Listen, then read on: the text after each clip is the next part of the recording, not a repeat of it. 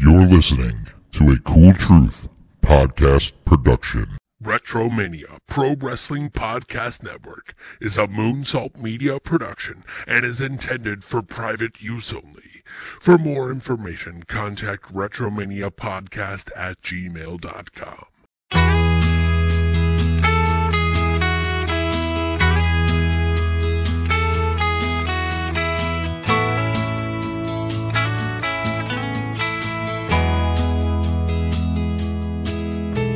Fast on a rough road riding high through the mountains climbing, twisting, turning further from my home.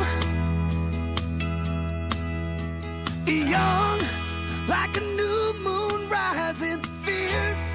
All right, what's up? What's up? What's up? Cool Truth, baby. We are back. Retromania Wrestling Podcast Network, Cool Truth Podcast Productions. We're going to get into some uh, Impact Rebellion tonight. We're going to break down some Dynamite. Unfortunately, the professor, the wild thing, is not with us.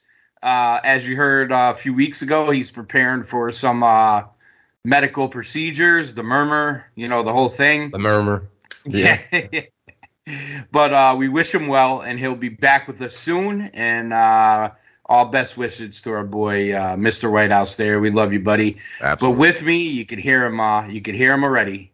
The executive producer, the Hollywood writer himself, bleeding for True Soul, and the one and only Hollywood Jeff Edwards, my brother. A duo. It's been a while. You and I. yeah. How are you, my friend? I'm I'm good. I'm good. Shout out White House. You heal up and get better. We're gonna give you some some wrestling talk, White House, to get you through your week.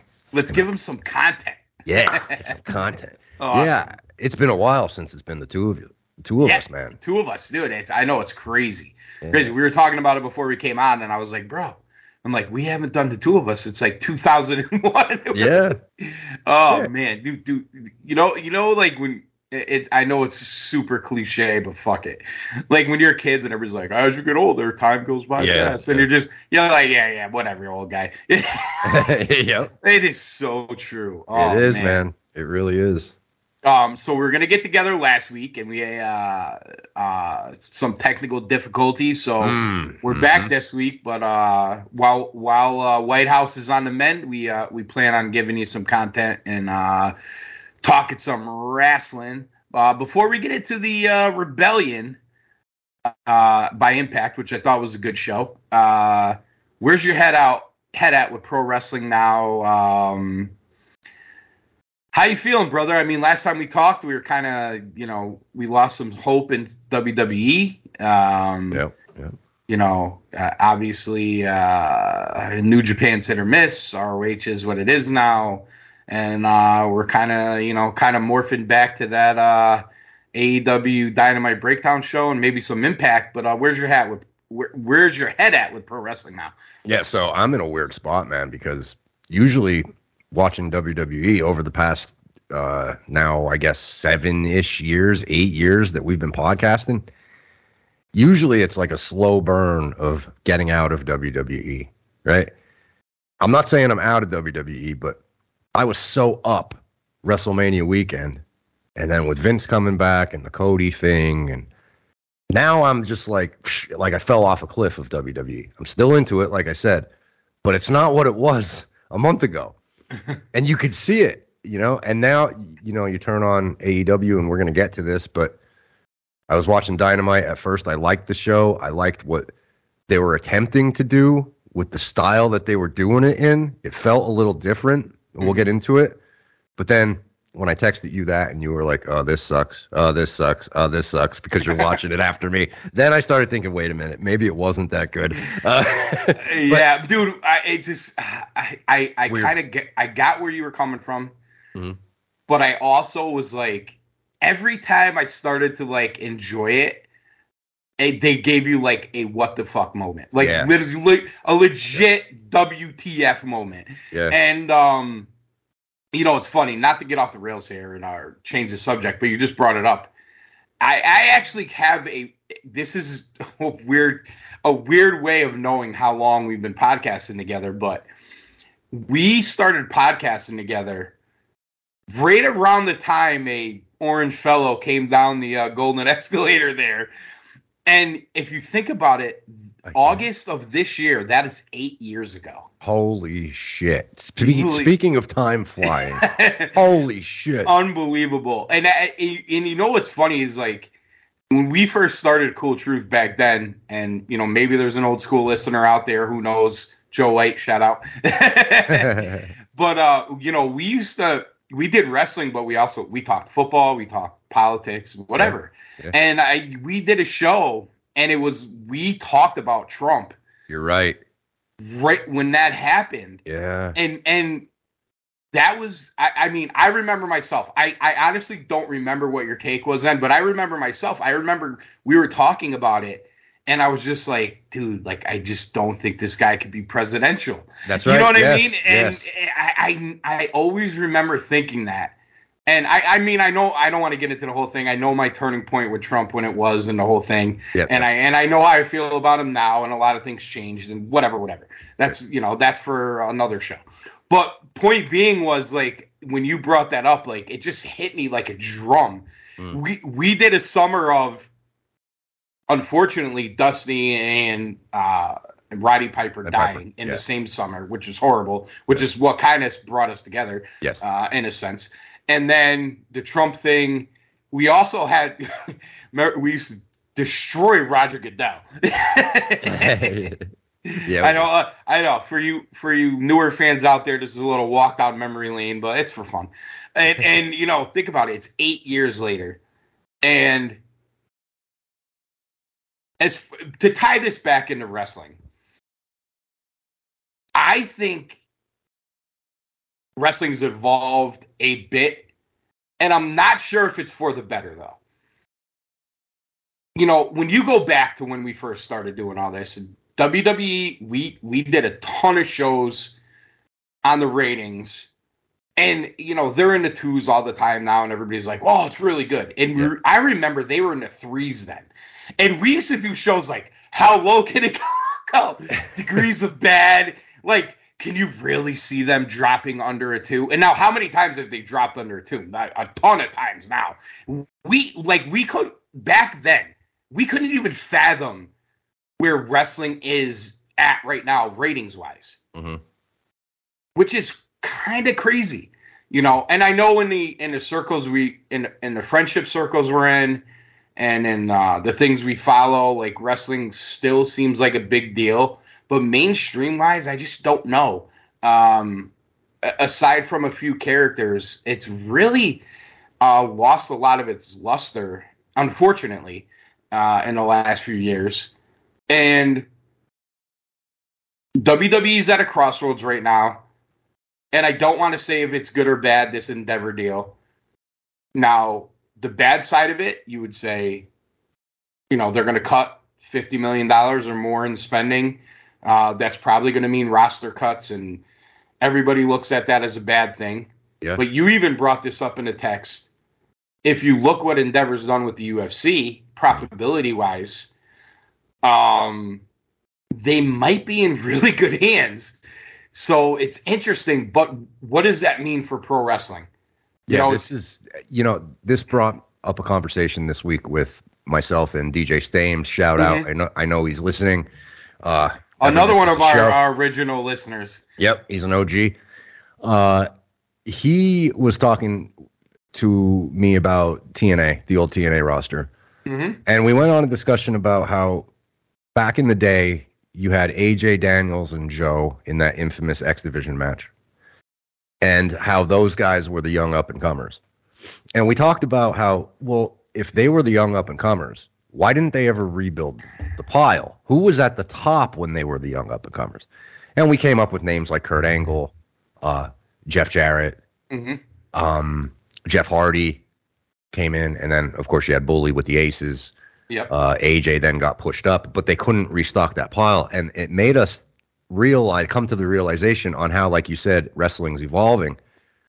Without ROH uh, existing, and AEW with the billion billions and billions of dollars existing. Yeah. TNA didn't really get to restock the pile with ex WWE champions. Mm-mm. If you think about they still have WWE talent there, but you've gone from in a 10 years time, you've gone from Kurt Angles and Jarrett's and Jeff Hardy's to now you're looking at Curt Hawkins on the roster, Mhm. Zack Ryder. Well, I, roster, I think I think where you would look at is Moxley, Jericho, yes. Miro. Like it just makes me wonder how Yeah, many it- of those guys that went to Black. AEW would have Yeah. been in TNA na- now Impact, which is a Uh, really interesting change in the Well, they- evolution of it. they were also in a much different spot too um especially when they're on spike uh viewership wise uh Yeah. Yeah. you know uh just promotional wise getting it out there you know i have a lot of friends that watch wrestling and you know i try to push them towards impact but a lot of them don't have access. Hmm and you know and, and i get it. We're we're I, I don't want to say we're a rare breed because i'm thinking that most of the people listening to this podcast are probably you know in the same boat as us. They like pro wrestling. They they watch a lot. They you know they know we talk about a lot and we watch a lot. And they probably some of them watch watch more than we do and you know dumping $40 on an impact pay-per-view um for their entertainment is they a lot of them will probably do that.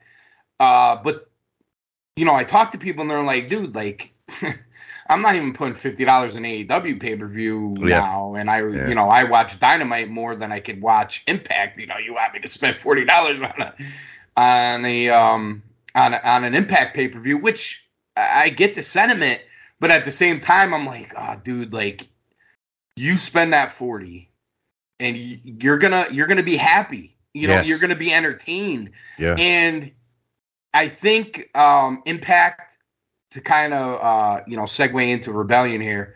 Um, I think Impact does a really good job on these pay per views of giving you enough background that you can care uh, about what you're watching, even if you haven't seen the show. Yeah. Now- I think they do a good job at that. I've seen enough of the shows to know what's going on. Uh, I don't watch it religiously. It's on the DVR. Uh, there's times I I'm locked in and I really watch it, and there's other times I'm doing the dishes and it's on in the background. You know what I Sure. mean? yeah. And, and it's nothing against Impact. It's just you know budgeting time type of thing. Mhm. Uh, but the one thing I will always give them, and I will always front the money to watch an Impact pay per view, is because I never, even if it's a whole hum Impact pay per view, which very few are, I'm almost like I still feel like I got my money's worth. Yeah. They do a, such a great job with that, and I and one of the biggest things I noticed um, and it's one of my biggest pet peeves about AEW for some contrast, um, is the commentary. Mhm. The commentary you got you got two guys. They're they have a plan. They they're telling you the story why the match is going on, the background, and what's happening in the ring. hmm And I feel like you don't get any of that in AEW. And I don't and and I don't want to call out the commentators specifically. I just think there's too many. Um I don't think it's produced very well. Uh you know, there's a couple that I would take or leave. I don't I, again, I don't really want to call anybody out. I mean, I, uh, listen, Schiavone has been great. Uh obviously um you know, Taz has had his even an impact. Uh very good, very good at commentary. Um I, I- Excalibur, I could kind of take it or leave it. You know, they got Jericho on commentary. Then they're always putting a fourth guy, and you know the whole the whole thing. Um, it just very, it it doesn't accent the show very well, and I think that's Yeah. a major problem for their shows, which isn't a problem at Impact, especially now because these guys have been there for a while now. Like, d- dude, I thought Stryker was going to be huge for them. He was there for a short period of time and they left. He was obviously brilliant in Lucha Yeah. Underground, Yeah. but you know they they've replaced them and they, they just do a very good job with that. I don't know. What do you, how do you feel about that? Yeah, the the AEW commentary comes across as like I don't want to say they're trolling, but they're like I don't know, they're having a good time and not really paying attention to what's going on. Like they're Yeah. Taz is always constantly laughing and cracking jokes, and they're trying to crack each other, and it's like it, it's more or less like four guys hanging out watching the show, and Yeah. once in a while they'll call a uh, call a move or whatever. but but impacts uh, impacts commentary they do the old school way. They're telling the story. They're Yep. you know they're doing what you're supposed to do on a wrestling show. it's two guys you know there it's two it's two guys you have a specific play-by-play guy and Mhm. you have a specific color commentator very sports like Yep.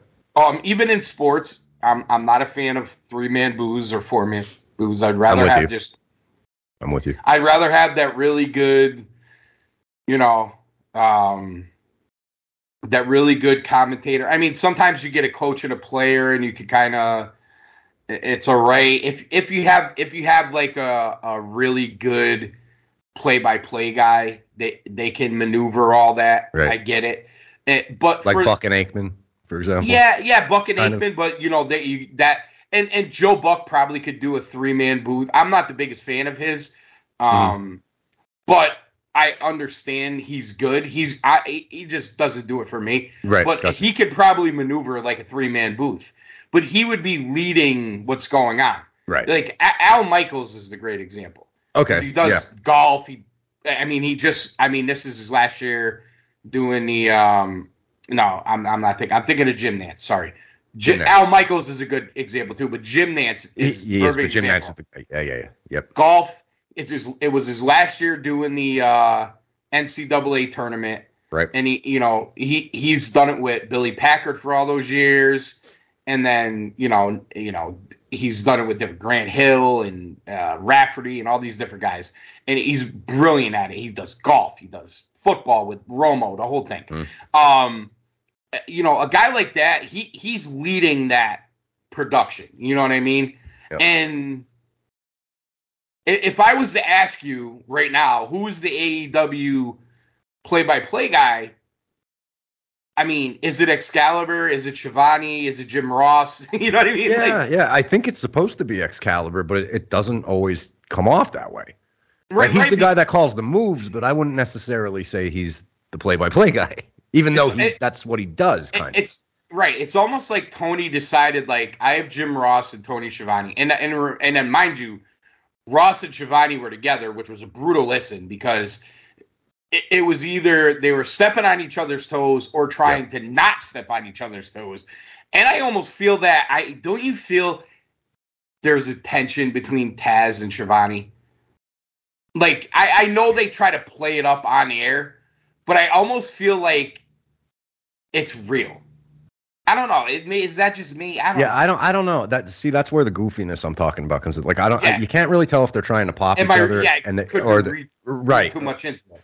right, or if they're if they really hate each other for some unknown reason. Like, I don't know. It's just yeah, weird. I don't. I don't necessarily think hate each other. I just think that because there's no continuity, like no one knows when to say what, and it's very evident. Like when they do like an ROH match and they bring in Ian Riccaboni, because Mm-hmm. when you when when Riccaboni does ROH and he's with, you know, Caprice. um, Caprice, Uh-huh. or back in the day with Nigel, or even even uh you know uh what's his name there? Uh Colt Cabana.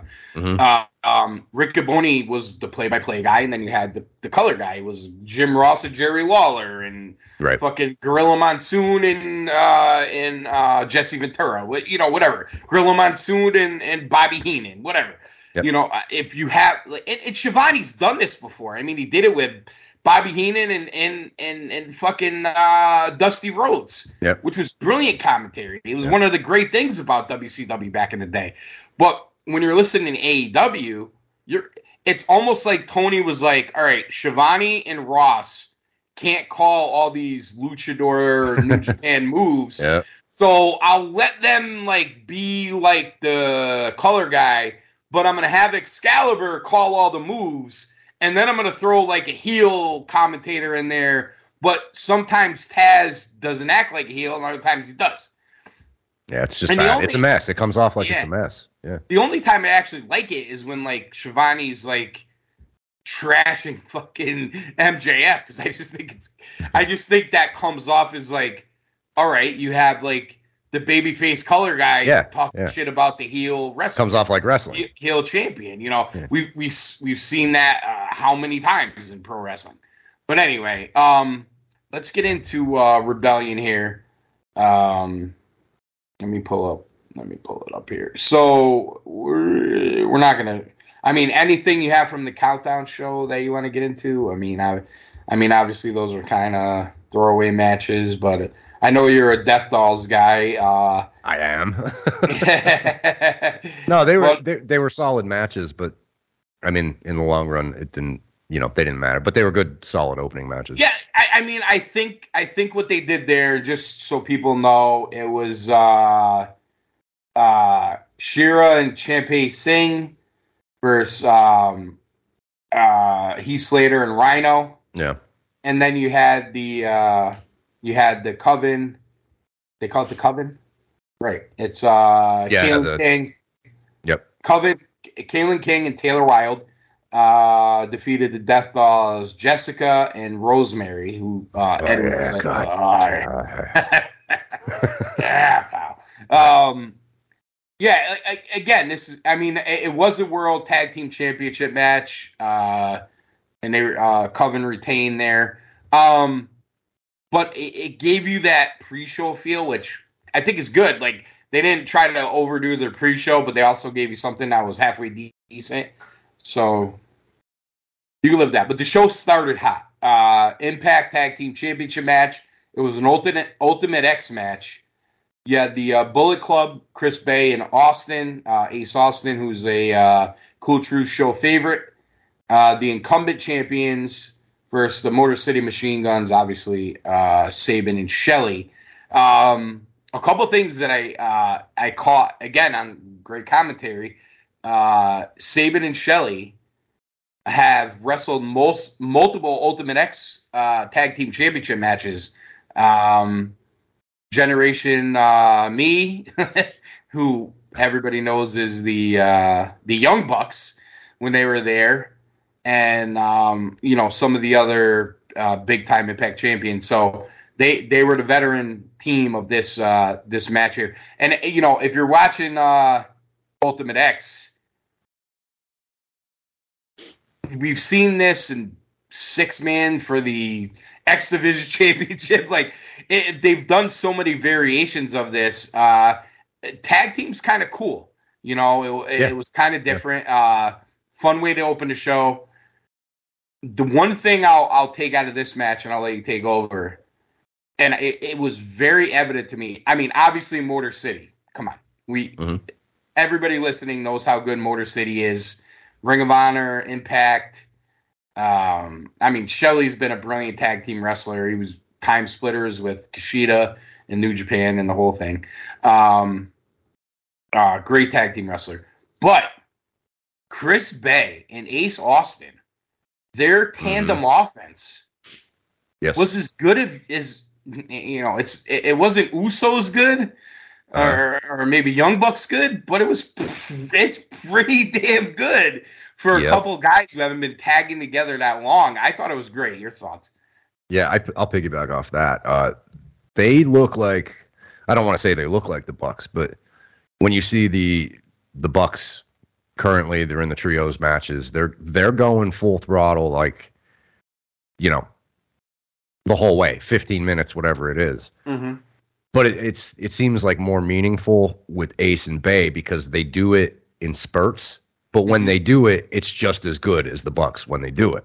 They're not doing it for 15 minutes, but it's still as good. Like that's that's where they're getting. So yeah, 100% now That's do you awesome. chalk, do you chalk that up to we're in the ring with Motor City Machine Guns and we know how to pace a tag team match? Like, you know, like if they were in the ring with like an FTR or a Briscoes, you know what I mean? yeah, I- um, yeah, And I'm not not not to say that I'm taking anyway anything away from Boston and Bey because you know they were right there. But I think wrestling with a uh, you know a, a seasoned tag team, I'll call Yeah. them. Yeah, and it's not only Um, that, like it's yeah, the point you're bringing up is like perfect, but I'll add to it like it's a difference between AEW and a place like Impact.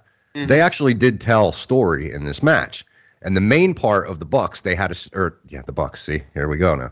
Uh, the guns, It's the bullet, bullet club thing. yeah, the uh, the machine guns oh, there you go. had a strategy. And throughout the whole match, you could see, like, especially Alex Shelley, it seemed like their strategy was, and they told the story of this.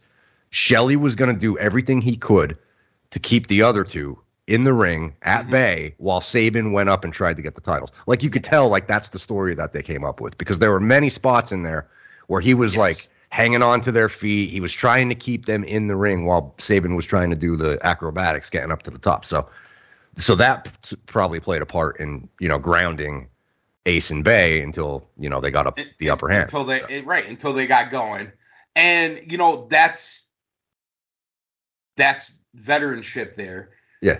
you know, like Yeah. like the old school matches where you isolate a body part, or you know, if you Right. have a fly fi- high flyer, you take out his legs.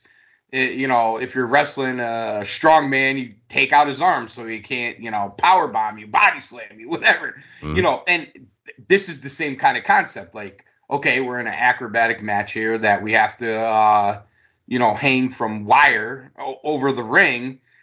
You you defend the belts at all costs, and then while you're defending these belts, I'm gonna make try to sneak up there and grab them. Yep. Um, which is great. You know, they had a couple spots there where the four of them were kind of hanging upside down and going for it, and Yeah. you know, just you know, eh, eh, eh, and, and let's not take away the athleticism uh, of Motor City here too, because Oh, jeez, they these guys they don't age, so man. good. They're, They're so still good. so good. especially Sabin. Like Alex Shelley, you know, it, it's almost like he doesn't age. I feel like he looks the same as he did ten years ago. He really does. Yeah. and and and, and this is not a knock on Sabin, but he just Sabin looks older, right? yeah, he does. He does. but not in his work. It that's just in like you could see it in his his face, His face, his know. hair, like Yeah, the whole yeah. But but as far as his work goes, he Mhm. looks like he did. He's better than he was ten years ago. Yeah. You, know, you know, so this was um you know good job again. They, listen, they, they had a story to tell. Um, they booked a proper match, and you got you got the athleticism, you got the high spots, but you also got the other stuff. So uh, very well done. And of course, um, Bey and Austin uh, retain.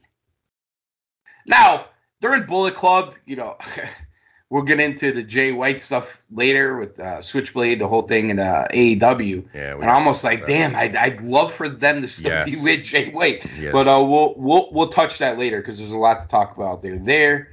Um, all right, this I I got to be honest. This was my least favorite match of the night. Uh, there was entertainment value.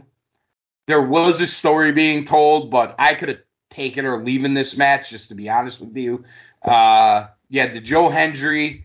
Other than Joe Hendry's song, which oh, it's I, great. It's great. dude. I was sitting here watching this show. Nicole was here. Hmm. And she could care less, right? I mean, Right. kind of like pretending to care for me, but she's on her phone and reading and half asleep. Right. And and like I'm watching the show and I'm just sitting there. I believe in Joe Hendry because you know me. Like I'll just like I've how many times have I been like you know like acknowledge me like just walk around the house. He's like, what the fuck are you doing? Like hmm. and I listen. I must have saying that just I believe in Joe Hendry fifty times. Yeah. I, I, I mean, I'm I'm surprised I'm still alive right now and I just I could not stop. And then I would like start laughing, and she's like, "You're a fucking child." but I'm like, "Yeah, when I watch wrestling, that's the point." you know what I mean? Like, I'm a child when I watch wrestling, but yeah, uh, I believe in Joe Hendry, but I I, I, I can't get enough of that. It's so funny. But yeah, dude, I love Hendry, and like this is he's very good. He is. The thing that like is is bothering me about this with Joe Hendry, and it's not anything of his fault, but it's like I like them better This- as a heel. no, no, no, no nothing like that. I think okay. if you put that with the proper push in WWE, Oh, he's way. over. he's way over, right? It reminds me so much of LA Knight right now. He was oh, doing Oh, he was doing point. dummy, yeah, seven years ago in TNA. Yeah. But it wasn't it, it was over for 50 people, right? Yeah, yeah. But now he's in front of a large crowd. I can see the same thing happening to Joe Hendry, which is unfortunate for Impact because the I only mean, person same watching story. the only person watching Impact back then and didn't like Eli Drake Yeah. was the greatest podcaster in the universe, King Firehawk. Shout out King Firehawk. We love you, buddy. Hope you're doing well. Yes, But sir. uh, he was the only person in his in the universe that he podcast to that hated Eli Drake. but yeah, uh, dude, that that's a good one. You're right, bro. yeah. If you if he came out, I believe in. Joe. Could you imagine eighty five thousand at WrestleMania? Mhm. I believe in Joe Hendry. Yeah. Dude, they would they they jerk off to any song they could sing. Oh, absolutely. They'd be They- singing that like that. Oh my god! And it's like it gets it gets stuck in your head. Like Mhm. Oh, and then Uh, when the song changes and they're doing the side work with too, the like, arms, don't get with it the wrong. waving with the arms, oh yeah, when the song changes, they ten thousand people would be doing. oh yeah, a hundred percent. And and and he like Eli Drake or L.A. Knight, he can work too. Yes. And, and dude, and dude, not I'm not gonna go off the rails here, but what they're doing with LA Knight just drives me fucking insane. But I and- anyway, long story short, uh, Joe Hendry, Dirty Dango, and for those of you that don't know, that's obviously Yep. Fandango. Could you imagine? I was thinking about this watching this match. Chris Jericho put him over at WrestleMania. Yes, I, every same- time I see Chris him, Jericho I think that's- The same Chris Jericho that's burying AEW. that. Yep. put him over at WrestleMania. Amazing. Unbelievable. And then for the first time in what was it, eight years or ten years, in the ring, Hmm. Santino Marella. And I gotta be honest, he's entertaining and he's funny, Hmm. but I don't know that I ever needed to see him wrestle again. No. And and after this match, uh, I don't want to be too brutal on him, but you know it could stay that way. He yeah. wasn't that good. So this is the part I really want to get into it with you. Obviously, all right, they wrestled the design. Uh Kon, Angels, Deaner, Callihan. Yes. Uh it was a four on three. Uh I, I, would like more for the design here, uh personally. Mm-hmm. Uh but I guess what you would take out of this match is Mhm. Sammy Callihan turned on the design. Yep, you got it. Yep, Yep. that's why I didn't mind them lo- losing this because that's exactly where I was going to go. Well, well, that that's why it's okay that they lost. Mhm. But I they they invested so much time in it, and I, and I know they're trying to make Santino a big character, and I know Joe Hendry. And listen, uh, Dirty Dango has a name. I get all that, but I just I don't know. I feel like the spot should have been bigger when he finally turned. But We okay. should say too about Santino for people that are listening that aren't watching Impact. He's not a full time wrestler. He's the GM. no, right, right. So at He- this yeah, point, he's he's, yeah, he's uh not. he's he's Pearce. He's Adam Pearce. He's Adam Pearce. Yeah. Yeah, and he just happened to come back and he did his Cobra and all that. You know, he, Yeah. same shit you- you saw. Uh, dude, I got to tell you though, he, did get me to pop for that one Royal Rumble though. Oh, yeah.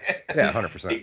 You know, he was funny at the time. I get it. I just don't know if I never I needed to see it again. But again, let's you know we'll get back to it. Uh, th- what you take out of this is Sammy Callihan uh, turned on Deaner. Uh, Deaner got the bat. Uh, wanted Callihan to use the bat on. Was it on? It, it was on uh, Santino, right? Santino. Yep. Yeah, okay. I w- my memory got ha- hazy there. Uh, and Callihan uh, made it look like he was going to use it on Santino, and he used it on Deaner, Yes. which ultimately, you know, got Santino and the boys the win. But uh, Callihan has turned on the design, so I feel like this will heat up now too. Yeah. Uh, sure. Yeah. This this is obviously was always leading towards a hardcore war, a monsters ball, or whatever Yep. yep. between Deaner and It's, Callihan. it's Callihan, you know. So, Yeah. yeah, it definitely. yeah. Um, so I think that's where we're headed with that. So we'll, we'll see what goes on.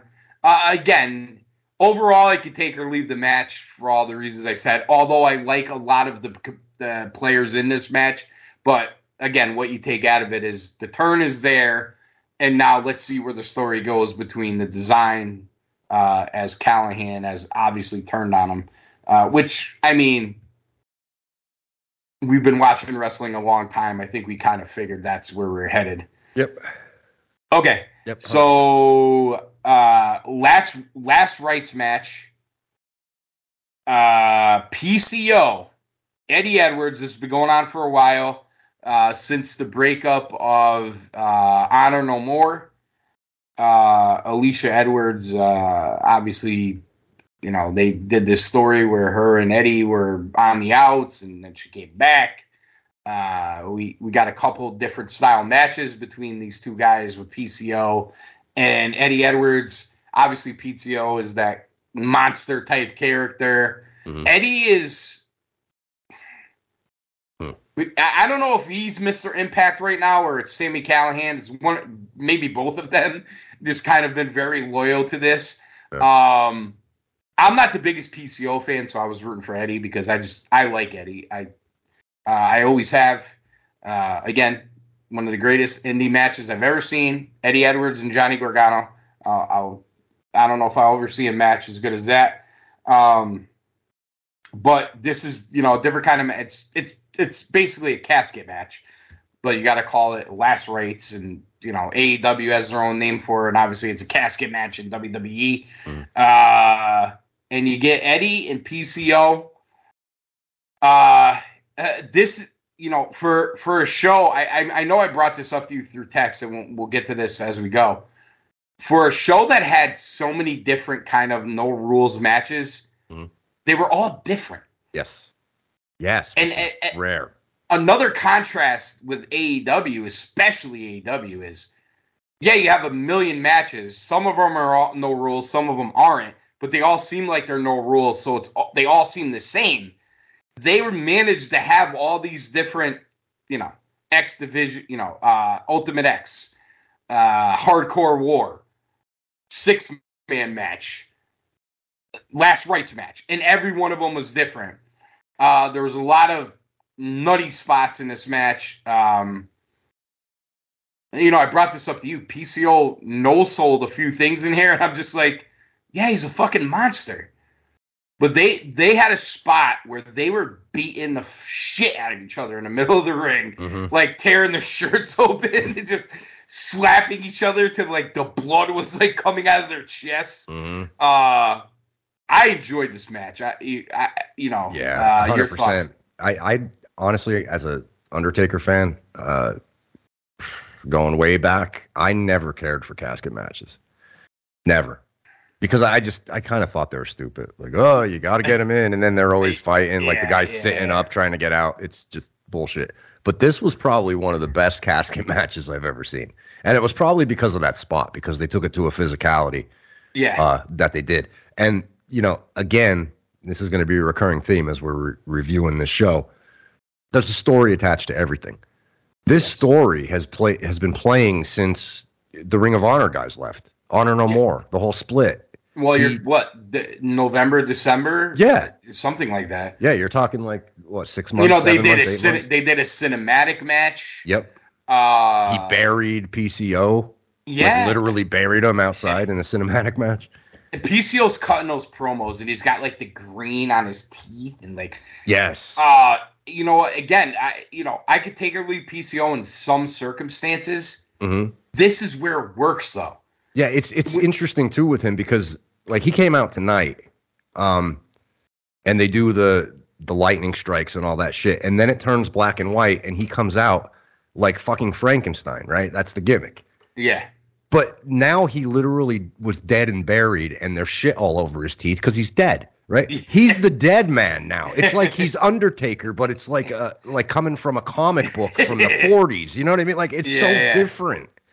Yeah, it's actually it's actually pretty good though. And that match, that match kind of like You, you know, that you know shocked where, me how good that was. You know where he would have been brilliant? Lucha Underground. Ah, I, Could you imagine Yeah. him and Pentagon with Vampiro and Lucha Underground? Him The versus best- like The Mil best Muertes. of Pentagon. Oh God. Oh yeah, the whole thing. Yeah, all of it. Yeah, that was Uh, that's a good call. Yeah. Yeah, Matanza Cueto. Yeah. Oh, dude, Uh, dude, I miss Lucha Underground. I, I just miss it. Uh, anyway, all right. We go on the X Division Championship match. This is a three way, uh, one of the best matches on the show. Uh, very entertaining. Trey Miguel, Jonathan Gresham, and um, Mike Bailey. uh, Mike Bailey. Sorry, uh, Speedball Mike Bailey. Uh, you want to know what's funny? I'm not gonna lie to you guys. I have a little thing in front of me so I don't miss a match, and I'm gonna read what I'm gonna read to you what it says, which is why I tripped up. Okay. Trey Miguel versus Jonathan Gresham and Trey Miguel. Okay, so that's not the match at all. No. It was Trey Miguel versus Jonathan Gresham versus Speedball Mike Bailey. Not only a three way match, though. This was an elimination three way match, Yes. which is very cool because normally you see that in a four way. Yeah. But they did it in a three way. And dude, how many times is AEW, WWE, eh, eh, you know, ring out every wrestling company we know do these four ways? And I'm like, God damn it, do an elimination Yes. match Yes. and they did it here. And this is the thing I loved about this match. Going in, I could make a case that any one of the three can win. Mhm. I could make a case that any one of the three can be eliminated first. You know what I'm saying? yeah. Yeah. And I would have told you this. If I was to bet on this, Mhm. I would not have bet that Gresham would have been the first man out because of who Gresham is. Mhm. Now, Yeah. some of you in you know different wrestling worlds might ah Gresham blah blah blah, but you got to realize the audience here. You got to realize who's watching this. Mhm. He was a Jonathan Gresham was a big deal. Yeah. Yeah. And he's very good. Um, I was shocked that he was the first one out. I'll be honest with you. I I almost hoped for it, not because of him, but I kind of I was kind of hoping Speedball Mike Bailey would win. So my thought was Bailey was going to be the first one out, Okay. and it was going to be Gresham and Trey Miguel, and then we would go from there. And you got the total opposite. Gresham goes out first. then you get Bailey and Trey Miguel. Now I brought this up to you guys. Just want to be fair. Mhm. Although I love the match, and this is not a knock. This is my nitpicking. Oh, yeah, yeah, you know, yeah. Watching the match. Yep. There was a two-minute segment in the middle here where they were in the ring. Everything before it was great. Everything after was great. But they no sold everything, Mm. and it brought me back to Ricochet, Will Ospreay. That kind of Mm. no selling. okay. And here's the thing. I don't mind it. It ha- I don't I didn't mind it with Ricochet and Ospreay. But what I'm gonna say is this is where you give the fan that doesn't want to watch Impact, who maybe you could suck in, will be like, oh, see, they no sell everything. Mhm. Based on that 30 seconds or a minute they see. When the rest of the match was awesome. yeah. But fast forward, I don't even know what it was. Was it, it wasn't a Canadian destroyer. But Speedball did a move to Trey Miguel outside. I can't remember what it was. And I popped fucking hard. Yeah. And that and that's where the match kind of reverted back to okay, here we go. But the three of them were great. Cut out that little 90 second, two minute period where they no sold everything. Yeah. Then you got to that. And then the biggest surprise to me, because again, if I had to bet on this match, the last person I thought would win would be the champion. I thought that I thought we were gonna have a title change here. We didn't get it. Trey Miguel wins. Your thoughts? Yeah. So I thought uh, just to swerve us, maybe uh, Trey was going to be the first one eliminated, and he would have Okay. tried to chase back whoever won, you know, to get his title back. That's what I thought they were going to do. Oh, But- okay, gotcha, gotcha. But uh, the one thing that I will say, I think I told you in text, uh, when the three of them were in in the beginning of the match for a good, I don't know, maybe 10 minutes.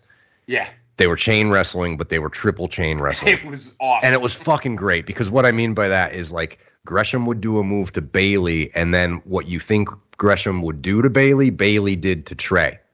yes, So it was kind of like a triple tray uh, chain, which was really interesting to see because I don't think I've ever seen anybody do that in a three way. It was it was brilliant. I'm Uh, glad you brought that up because you did bring up at the test, and it's so true. And that to me outweighs what I just brought up the that little period where you're like, eh. If I was gonna, if I was gonna give somebody highlights of the match, that's what I'd give them. Okay, yeah, that's and that's good.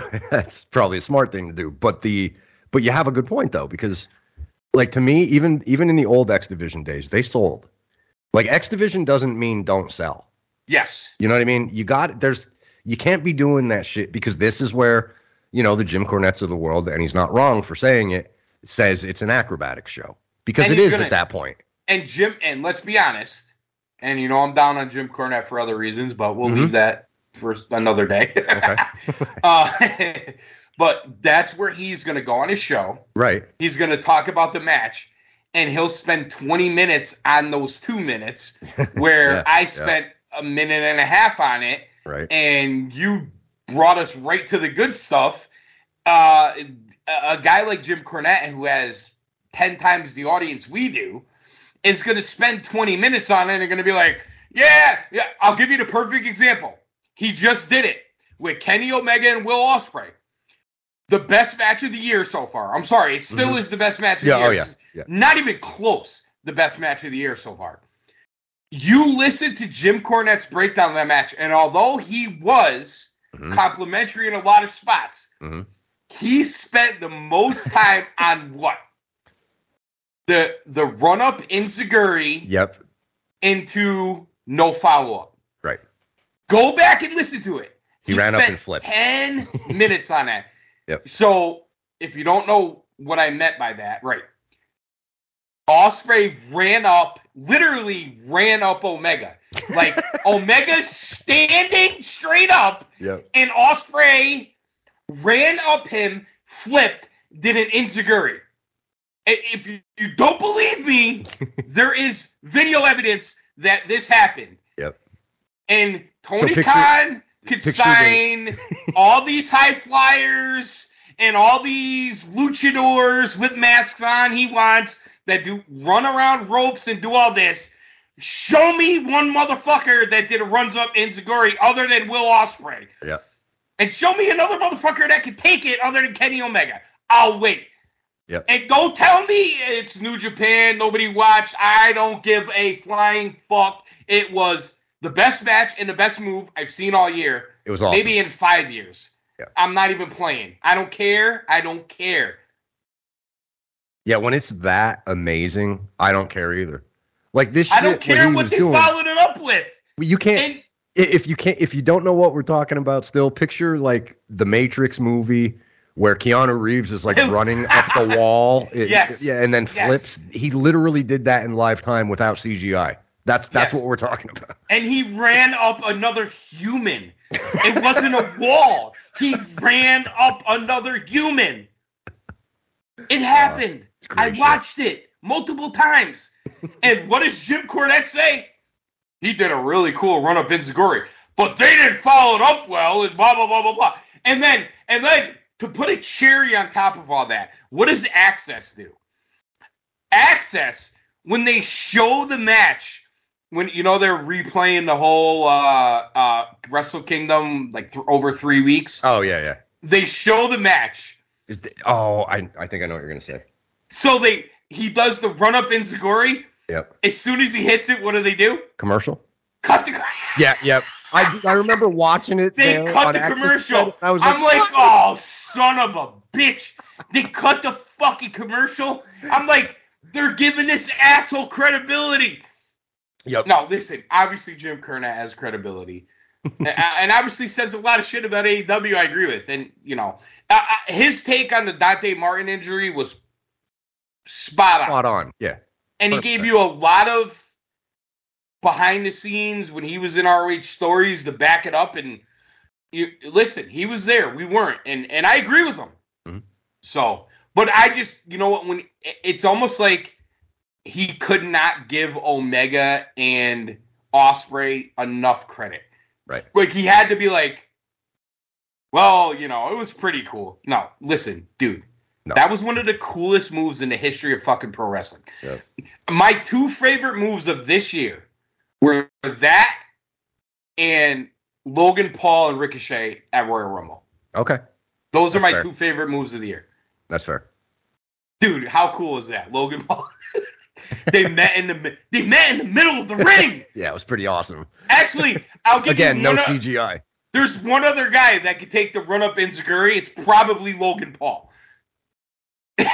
That's fair. I- Yeah. He probably could take. he- Well, Yeah, first that's of all, he's bigger and stronger than Omega, but you know, but dude, this is the thing. I was shout out Smitty. I love you, brother. We've been working out the gym together. Well, we do our cardio together, and I do we do the weights on our own. But whatever. So we go to the gym. We talk about wrestling, right? And uh, fucking, where the hell was I going with this? Oh, we were talking about Omega, and I know I'm going off the rails here, but I got to bring this up because we got it. We're on the subject, and we're talking about the elite and AEW and the whole thing, and he's just like, dude, I don't see it with Kenny and da da da da and the whole thing, and I'm like, dude, I get it, I fucking get it. Because I watch Kenny Omega every week on AEW too, and I don't see it either.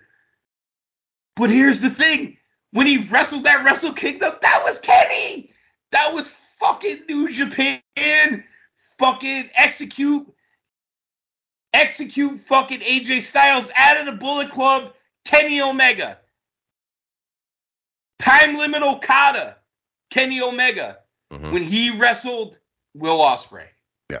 I'm just throwing it out there. So for all you little hey Will Ospreay and Ricochet, blah blah blah.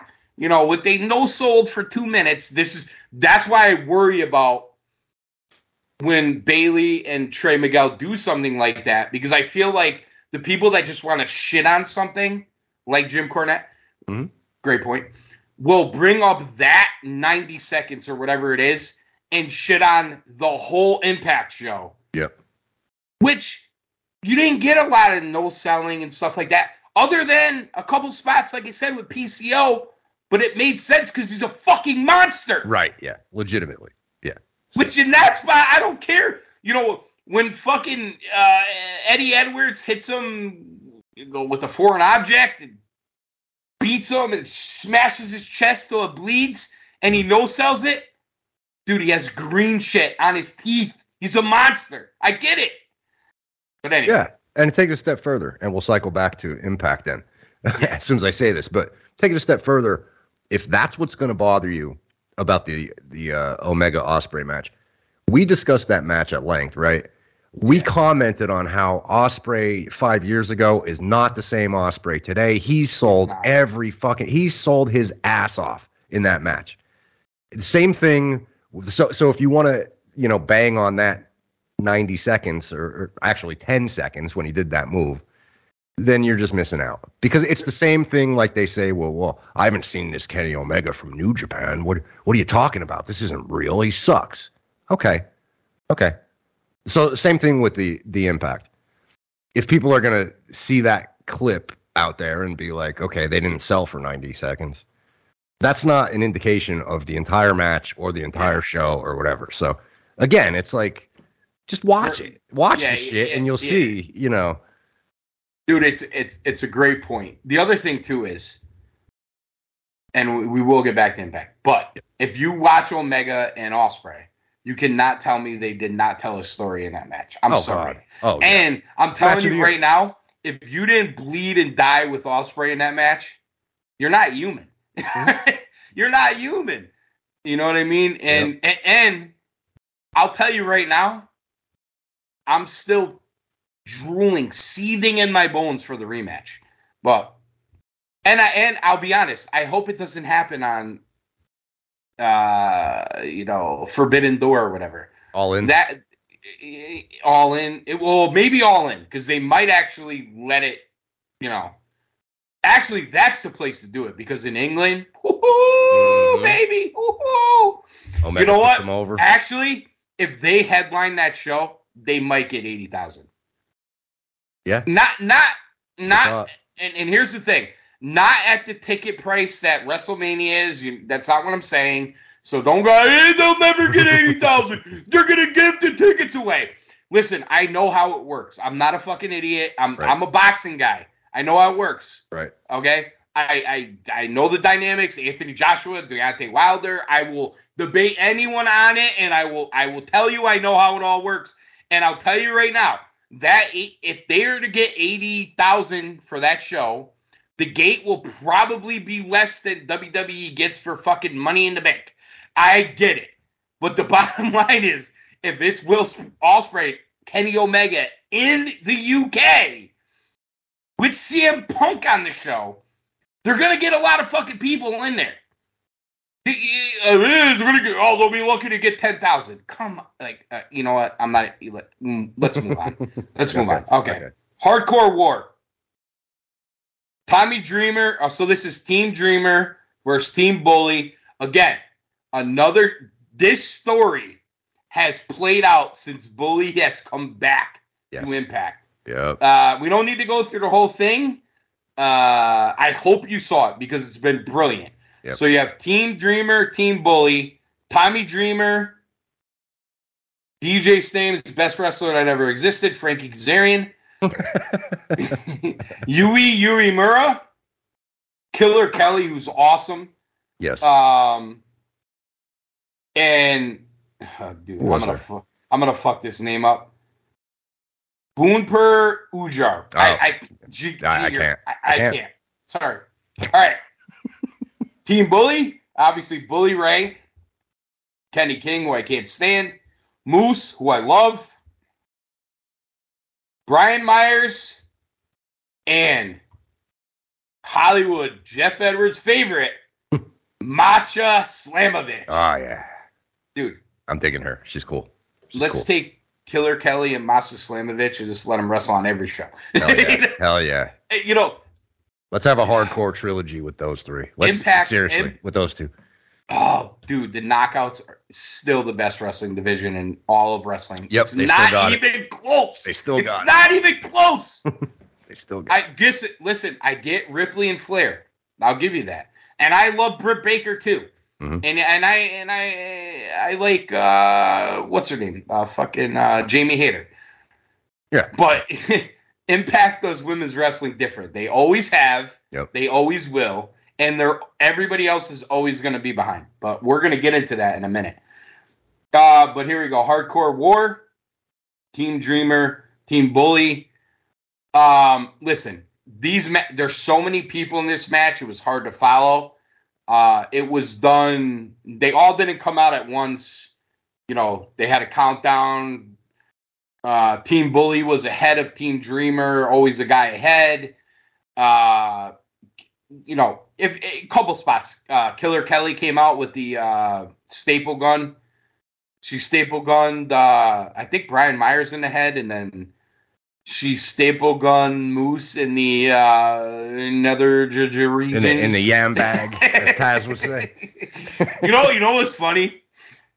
She did that to Moose, and I'm just like, yeah, of course. I mean, she can't miss. I mean, Yeah, oh yeah, I mean, come on. Look at the guy. That's an easy target, bro. easy target. oh man, dude, shout out Moose, Moose. He did a great job selling it. Too. Oh, that he was sold awesome. the fuck out of it too. He really did. Dude, Moose is awesome, man. He He's is. so good. He's is. dude. Think about Moose from when we were at Final Battle, Mm, 2015 until now, yeah, yeah, dude. Yep. Dude, come on, you got to give the guy credit. absolutely. Um, um, but I'm just gonna fast forward to my favorite spot in the match, Mhm. and it was an AEW troll job, and I don't care. And here's I the knew thing: this was coming. I, I, you know, Bully obviously was outspoken on this. Uh, you know, if we rewind to a ridiculous spot, why this happened is beyond me. But Hobbs Mhm. is going for the brass ring in AEW. He's going for the uh, shot at the TNT title. We can't have it on the pay per view. We got to have it on Dynamite, whatever, whatever. And he's got to climb a broken ladder, which is fucking ridiculous to me when they have 50 fucking ladders out there. Yep. But he climbs a broken ladder. Not only that, he does. Does anybody have more referees out in these matches than AEW? No. nope. They had, dude. I think they had like fucking security out in referee costumes. There was like nine, ten people holding this ladder. Yep. And Hobbs climbs all the way up. Now, Hobbs, he I give him credit though. Let's be honest, he's not a broken ladder being held by people, which is a lot of fucking trust. Mhm. He climbs all the way up to the top, tippity top of the ladder, takes the brass ring, and he's standing on the tippity top. You know, like the pot, like like when I'm painting something and I use a ladder like that, like that's where the fucking paint can is. Right. Yeah. You know what I mean? Like, or Yeah. like the paint cans on that little thing that comes out on Yeah. normal ladders, not wrestling ladders, and then Yeah. you put like the brush there. I don't stand on that spot because I'm fucking afraid of heights. Right. He stands on that. He's holding the thing, and then you're watching it, and he's like, "Fuck! How the fuck do I get down?" Yep. Yep. So it just turns stupid awkward. So Bully trashes on that.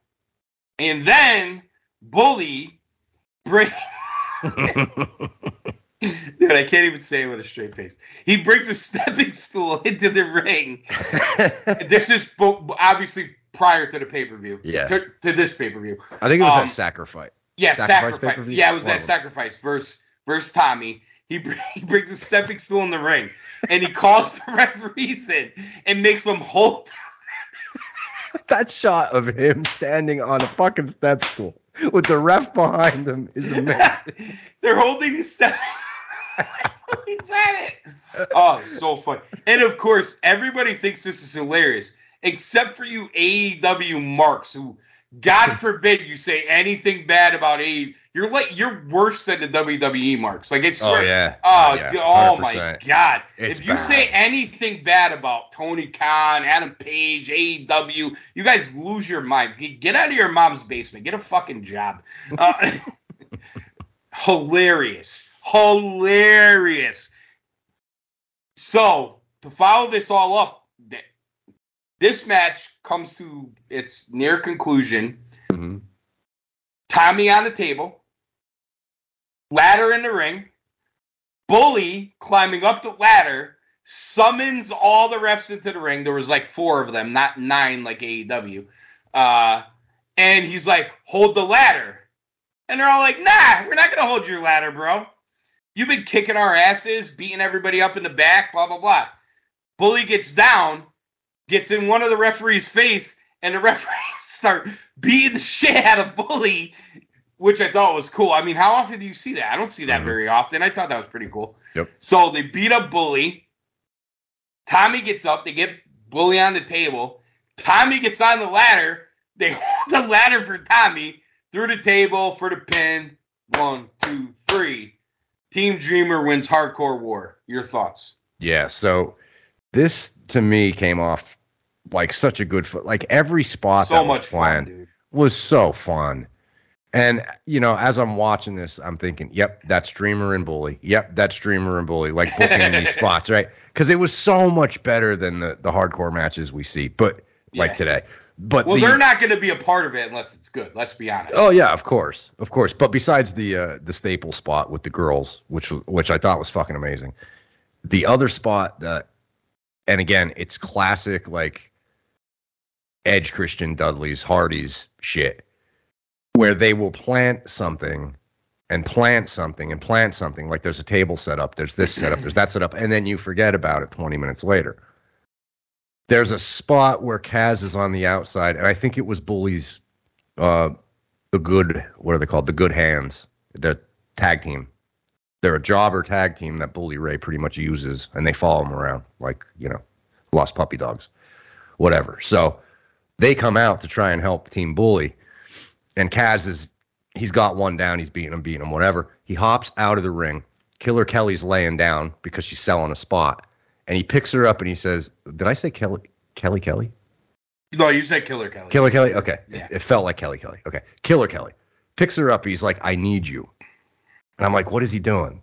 She hops up on the apron and pulls the rope, flips the guy over the top rope. Kaz then does a cutter off the apron onto a table. Oh, that and this awesome. shit came out of no. I was like, oh my, Oh my God. Uh, Dude, I rewound that shit five times at least. Watch. It was amazing. And you know the other thing about it too was it's done in a way where you could just enjoy it and you're not like, please don't die. It- Yes. I, I can't Yeah. stand. I've talked about this for years. Oh. And it's it's totally evident, especially right now in wrestling. Mhm. I cannot stand with these please don't die moments. Mhm. It ruins it, dude. It's not fun. no, it's not fun. It's, It's not scary. holy It's shit. frightening. It's not holy shit. Like I actually, I'll be honest, I actually care about humans, and I don't want to see them break their necks, or I don't want to see them have multiple concussions like Adam Cole and miss six months of their career. Mhm. I like, uh, dude. I love Darby, but here we go. Uh, but anyway, um, great points there was a lot going on in this match and it was hard to follow, but I think they did a good job of focusing in on those spots. Yeah, and I will say too, I did want to bring this up because when they put the rules of the hardcore war match on the screen before the Mhm. match started, I would read them and I was thinking, Which Okay, is different, which is different too. right. Uh, I read them and I was thinking, okay, this is like war games, basically, Yeah. except it's one one ring, no cage. Yeah, very similar. Yeah. The entrance Mhm. bit of it. Yeah, team. the countdown, one two guys, two people start, then you have a countdown, blah blah blah. and then the team advantage. But here's Yeah. the thing, though, and WWE, if they're going to keep doing war games matches for as good as they are, they should take note of this. or blood and guts. Yeah, yeah, same thing. yeah, same thing exactly. They should take note of this. They booked it in such a way where you didn't even re- like. I totally forgot they were even timed entrances until they showed the timer. Right, right. You Because weren't it like wasn't just- waiting for the next person. Yeah, it wasn't like three minutes of It's just not the Royal fighting for no reason. Yeah, dude, they did a, such a good job at booking that and pacing it out with the different uh, team advantages and shit. It was brilliant. Well done. Dude, I love that jo- match. We joke about Stames loving Kaz though. He's really fucking. Oh, good, he's so good at that slingshot Dude, shit, man. Ha- Oh. Dude, Tony Khan, how do you let Frankie Yeah, you just Kazarian get let away? him walk Are you out of the kidding building. me? Are you fucking kidding me? He should be booking your show. Yes. And you have Daniels and your show. s- Oh, Mm. We'll get we'll get there. Scorpio Sky, who the fuck knows where he is? Oh, guess. dude, All get three of the- all three of SoCal Uncensored. How good was that? Let's be honest. I'm not saying they stole it, but the I mean, the hey, bloodline is in yo city. yeah, Oh, oh, oh, oh. yeah. Do we know about SoCal Uncensored? I'm not even gonna say it. you know it. You know it. Yep. And everybody listening who knows knows what I'm talking about. Yep. Just saying. so Good for everybody's out there who's like, and and I get, I, I'm just I'm guilty too because we're gonna get into it in a minute here. But uh, you know, I know everybody kind of jacks off each other, but and I love the bloodline, but and I I love the Usos, but the bloodline is in Yo City. It's not exactly the same as what SoCal used to say, especially Scorpio Sky, but it's pretty damn close. Oh, Just say close. saying. It's kind of Um, close. Mm, yeah. Yeah, a little close. It's almost like a concerto and not a concerto. Oh, we'll get there. Oh, we're gonna get there. yeah, we're gonna get there. That is what we call a tease. yep. All right, a lot of theft going on two- Wait, hey, if we're gonna do it one way, we got to do it the other too, right? That's right. Listen, we watch a lot, so we find all that shit. That's right. All right, what was next? Just like uh, MJF stealing the Pebble line. Just saying, just throwing it Mhm, out there. mhm. I just didn't want you to forget that that was uh, originated on Cool Truth. Yes, it was. 18 months to two years prior. Just Yeah. saying. Yep. Ah, Kept that one in his back pocket, didn't he? yeah. Yeah. I mean, I give him credit for holding on to it so long. So I do I, yeah. actually, I give the roster credit for holding it on for so long Mhm. because It was a good line. I'm not gonna It's a great line, obviously. Yeah, I thought it was good. All right. Um, this is, you know what, bro? I, this is one thing we didn't mention. The other thing I loved about this show, match placement and pacing was perfect. Yes. 100%. And I'm watching this show, and anybody listening is going to be like, you never want the women to go last. I will make an exception for Impact Mhm. because they have Deonna Purrazzo, they have Jordynne Grace, and they have Mickie James. So that is that is that is my exception to the rule. I'll, I'll throw a caveat on that too. And because Impact does it better than anybody else. But yeah, go ahead, throw the caveat. Not only that, if you take into consideration what Triple H said over the WrestleMania weekend, they asked him about the, uh, I guess, perceived change that the fans thought that the uh, women were going to close night one, but the Usos and Sami and Kevin closed night Mhm. one.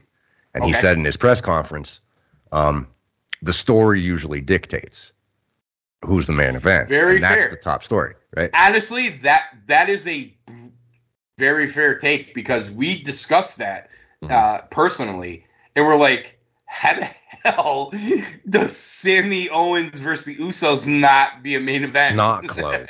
right. You're right. Exactly. And so and that's not a knock on Ripley and Flair. It's really not. No, no, they just didn't have the time built into the story No. that the the other guys did. Obviously, That was this eight month fucking story, yeah. So if you look at if you look at the which two options, coincided with your number one story in the whole company. Mm-hmm. right? So if you look at the two options Impact had, and this is, I mean, dude, I don't know how they pulled this off. They they had such a great pay per view, and this could have been a nightmare for them. They lost both their main champions. Yes. The main They- women's champion and the main men's champion are injured. So they have to put the belts on to somebody. So what's the better story? Is it Kushida and Maclin who have no history whatsoever? Right. Or is it Diana and Jordynne who have very much history together? Obviously, only- you got to go with the women. not only do they have very much history together, they slow rolled it not being a three way to the last second of Yes. the last show before the pay per view, Yep. where Mickie. James, in front of an empty arena, made the announcement that she's not cleared to wrestle Mhm. and left the belt in the middle of the ring, saying that I will not hold this title hostage It was awesome. you know, Yeah. which, and I, I'm not even saying it had anything to do with what we saw on All Access, but Thunder Rosa. yeah, Take notes, Thunder Rosa. Shout out Toni Storm. yes. But anyway, um, that's how you got the Deonna Purrazzo and Jordynne Grace. And let's face it, why does this work? Well, let's just go to our top 20 women's wrestler list of the year. Oh. Jordynne Grace, Deonna Purrazzo. Yeah. Were they both in the top five? Yeah. Yeah. I think Mickie James was, or they were She all was high. at least in the top ten, all three of them, right? Oh, yeah, pretty good. Yeah, and and let's, uh, um, Well, it, Other- you know what's, than- what- what's so you a question. great? What's other so great Mickie about that? James, Good. who were the last two champions in Impact? Oh, Jordynne Grace and Deonna Purrazzo. Oh, and who carried the women's division, the knockouts division, all through the pandemic? Mm. Oh wait, that was Deonna Purrazzo. Oh Mhm. yeah, okay.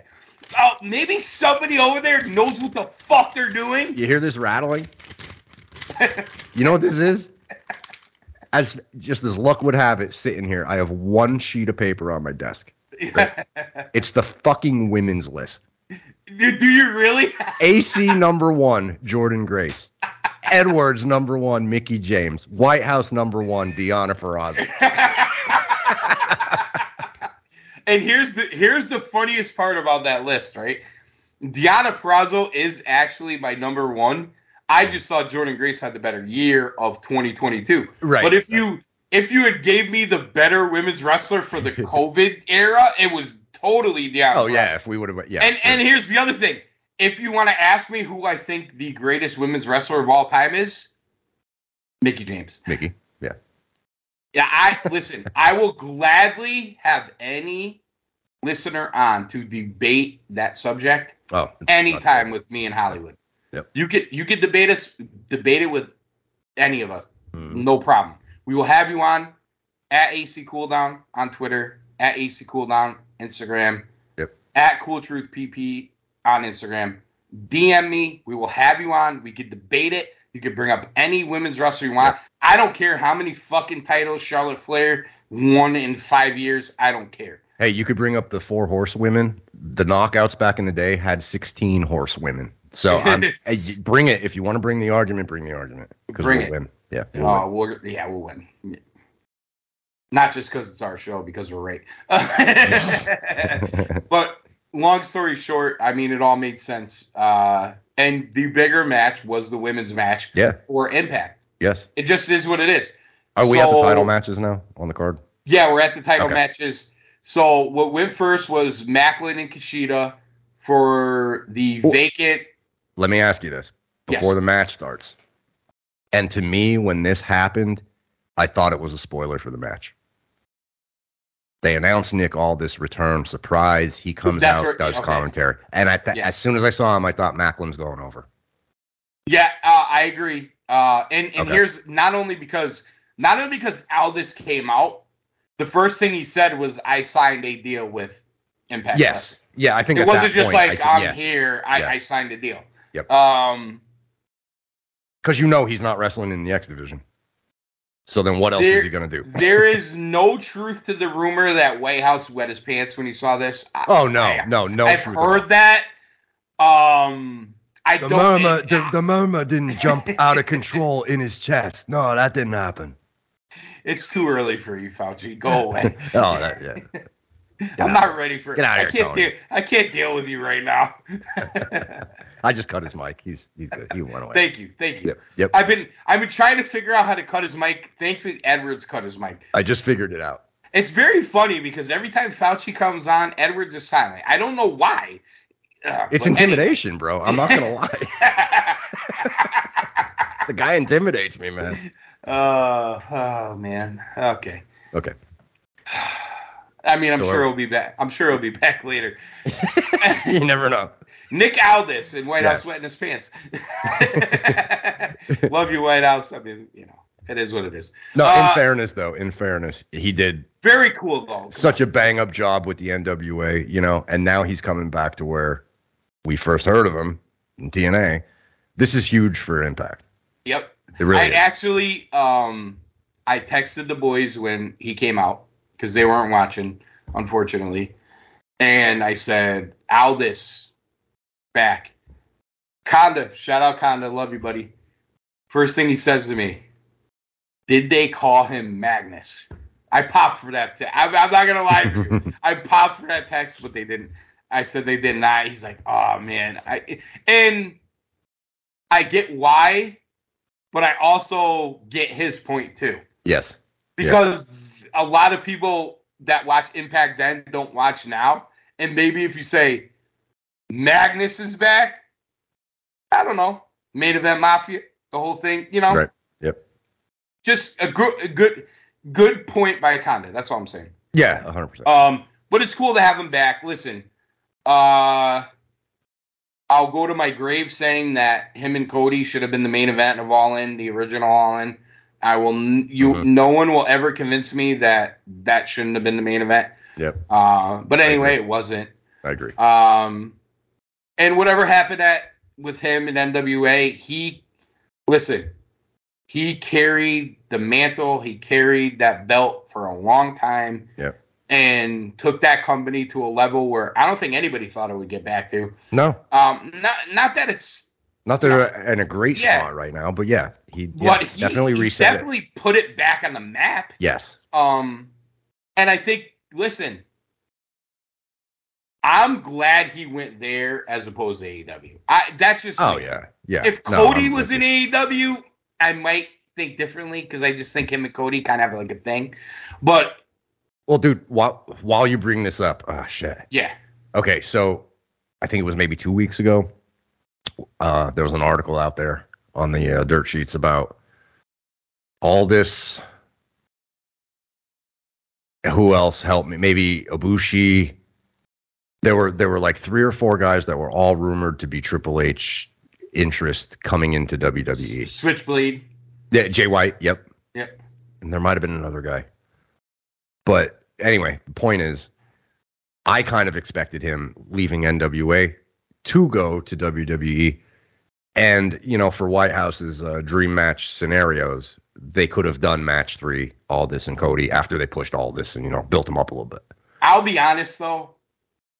I'm glad he would. I'm glad he's back in Impact for Impact. Well, that's where I was going. Is that a sign? With all the Hmm. Vince shit going on, now we're reading that the cuts are going to be aggressive with the sale. Yeah, You know, I'm wondering if Nick said, you know what, now is not a good time. I'm going to go Could- back to Impact. Could be the same with Jay White. Uh, Yep. But what I will say is, if you put Jay White and Nick Aldis in front of me and said, "I want to bring this guy to WWE," and could he get over? Mhm.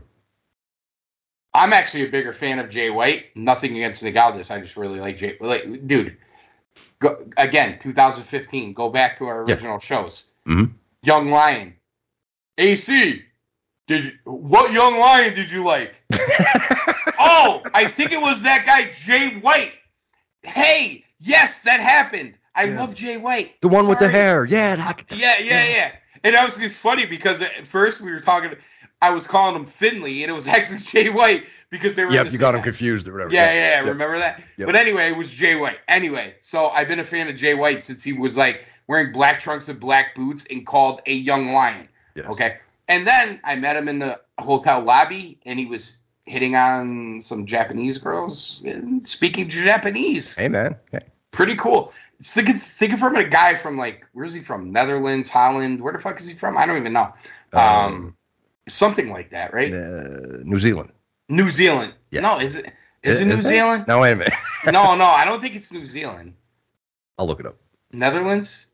Is it Netherlands? But Yeah, imagine- look it up. Imagine Look it up many, quick. I'll Imagine how many happy endings he's had in his life.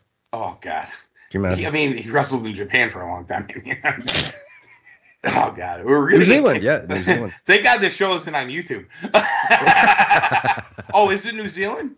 Yep. Okay. all It right. says he's a New Zealand slash Dutch professional wrestler. oh, Du- Dutch. That's what I was saying. So okay. that's what you're. Well, okay. Same difference. All right. So anyway, Jay White, big fan. But this is what I'll say. Nick Aldis, if if he was created by Vince McMahon, come on, right? The suits, the, Yeah. the whole thing, right? Yeah. And, like and- and Magnus, blah blah blah. Come on, Magnus, Yeah. yeah. Ah. uh, maybe you know? Maybe maybe he thought of his wife getting her clothes sent back in garbage bags and said, "Ah, fuck them." Uh, Who knows? could have been. Who knows? Could that be? Could that be the greatest women's wrestler of all time, Mickie James? Yes, it was. Oh, there we go. Maybe that's why Nick Aldis said "fuck WWE." I don't know. I'm Could just be. throwing Could it have out. something to do with it.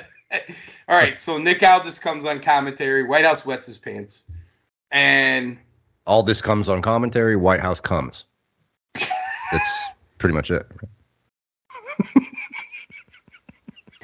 he's gonna get like a double murmur. Listen to this. Whitehouse will All right. love you.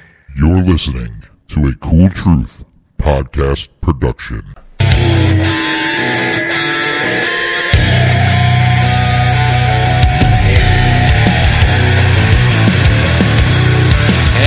Hey, this is King Firehawk from 1640 PWPR, and we are making waves, kicking ass, and taking names later. That's right, 1640 PWPR is growing and growing and growing.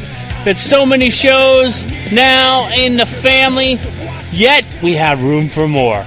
Are you out there in podcast land, talented and ready to be seen and heard? Or are you an upstart looking for just your chance?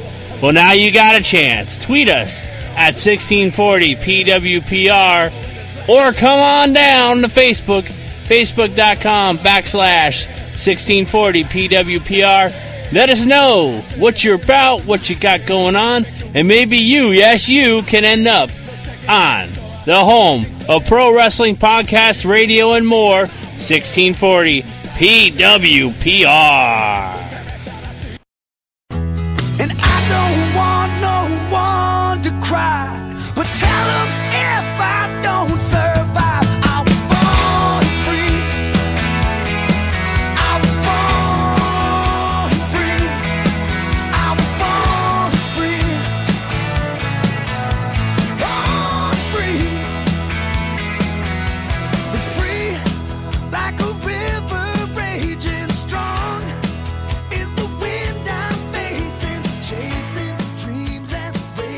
All right, we're back. Cool Truth, WrestleMania Wrestling Podcast Network, Cool Truth Podcast Productions, breaking down Impact, Rebellion, Daddy Cool AC, Hollywood Edwards, So, brother, main event, yes. main, Main event. event or well, double main event. We we, we got to get into uh, Maclin and Kushida for the Impact World Heavyweight Championship. Obviously, like we were talking about, Aldis on commentary. Aldis is re-signed, um, which, like you brought up uh, earlier, uh, kind of might have been a tip off to who might win this match. Yes. But uh, I think they got to the proper result here anyway. Um, now there's other ways they could have went. Uh, you and I talked through text. Maybe Bully was the the be- a better guy to go. Mhm. Um, it seems like it seems like Josh is going to be out a while. Uh, maybe that's why they went this route. Uh, I think they want to invest a lot in Maclin.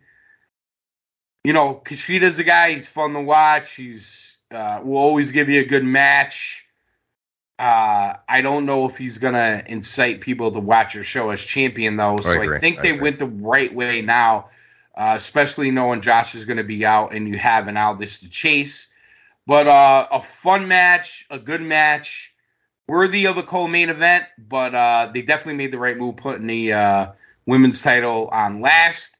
But you know, you got the cool turnaround. Uh, Scott D'Amore uh, in the ring after Maclin wants him to uh, do the like the Dana White and put the title around his waist, and Mhm. D'Amore's like "f you, buddy," Yep. and then uh, you get Aldis in for the save. Your thoughts about this match and the aftermath? Yeah, so after seeing uh I was I was with you. I thought, you know, I like I said in the texts, uh I'd have put the belt on Kushida and then took it right off him and put it on a veteran like Bully. And just, you know, maybe try and build somebody new or whatever. But now that they Super have heel champion. Yada, Sure. yada. Yep. But now that they they have Aldis to chase, yeah, okay, I'm down. Let's see what Maclin could do. Now, I will say, when I look at Maclin, he kind of I, I know it's not the same gimmick at all, but he reminds me of Killer Kross. Um, Mm, interesting. like when when he was in the mid card before he went to WWE. I don't know if he could become. He, I, I don't know if he can give me the feeling that he's the top guy champ Right. but I'm willing to take a look at it if that makes sense. Yeah. Yeah. Yeah, I'm just not sure. What do you What do you think of him? Um, I mean, obviously, size wise and build, he's got visually, he's got all the tools. Mhm. Um, I think I'm in your boat though. I don't know that I've seen enough to say I'm gonna hitch my saddles to this guy. Right. Right. Yeah, And that's a good way. I, to I hate I hate to use this terminology for him because he he may wind up being a great heel champion, Mhm. but this almost feels like a transitional situation Yeah. where Yeah. it's gonna go on Aldis probably at Bound for Glory or something like that, and then Aldis will carry it until Josh comes back. I can see that. And okay. Josh, you know, you only won it because I wasn't here, blah blah blah. And there's a story to be told there, and Sure. you know, you want to give me six months of Aldis and Josh Alexander, I, I'm taking it. hmm Uh, but uh, although you know what, they they took a chance here. Let's see what Maclin does with it. Yeah. Uh, Maybe he'll shock us. You know, maybe I- he'll be I'll- a great champ. I'll if they like you said, if they weren't going to put it on Kushida and then be you know play hot potato with it, you know, be super transitional. Uh, I like the fact that they they took a shot here. Um, listen, if Aldis wasn't in the building, I don't know that they go this route. But the fact of the matter is, they did. Mhm. Um, and let's see what Maclin does with it. I don't hate it though. Um, it didn't bother me watching it. I thought the match was good. I thought the right guy won.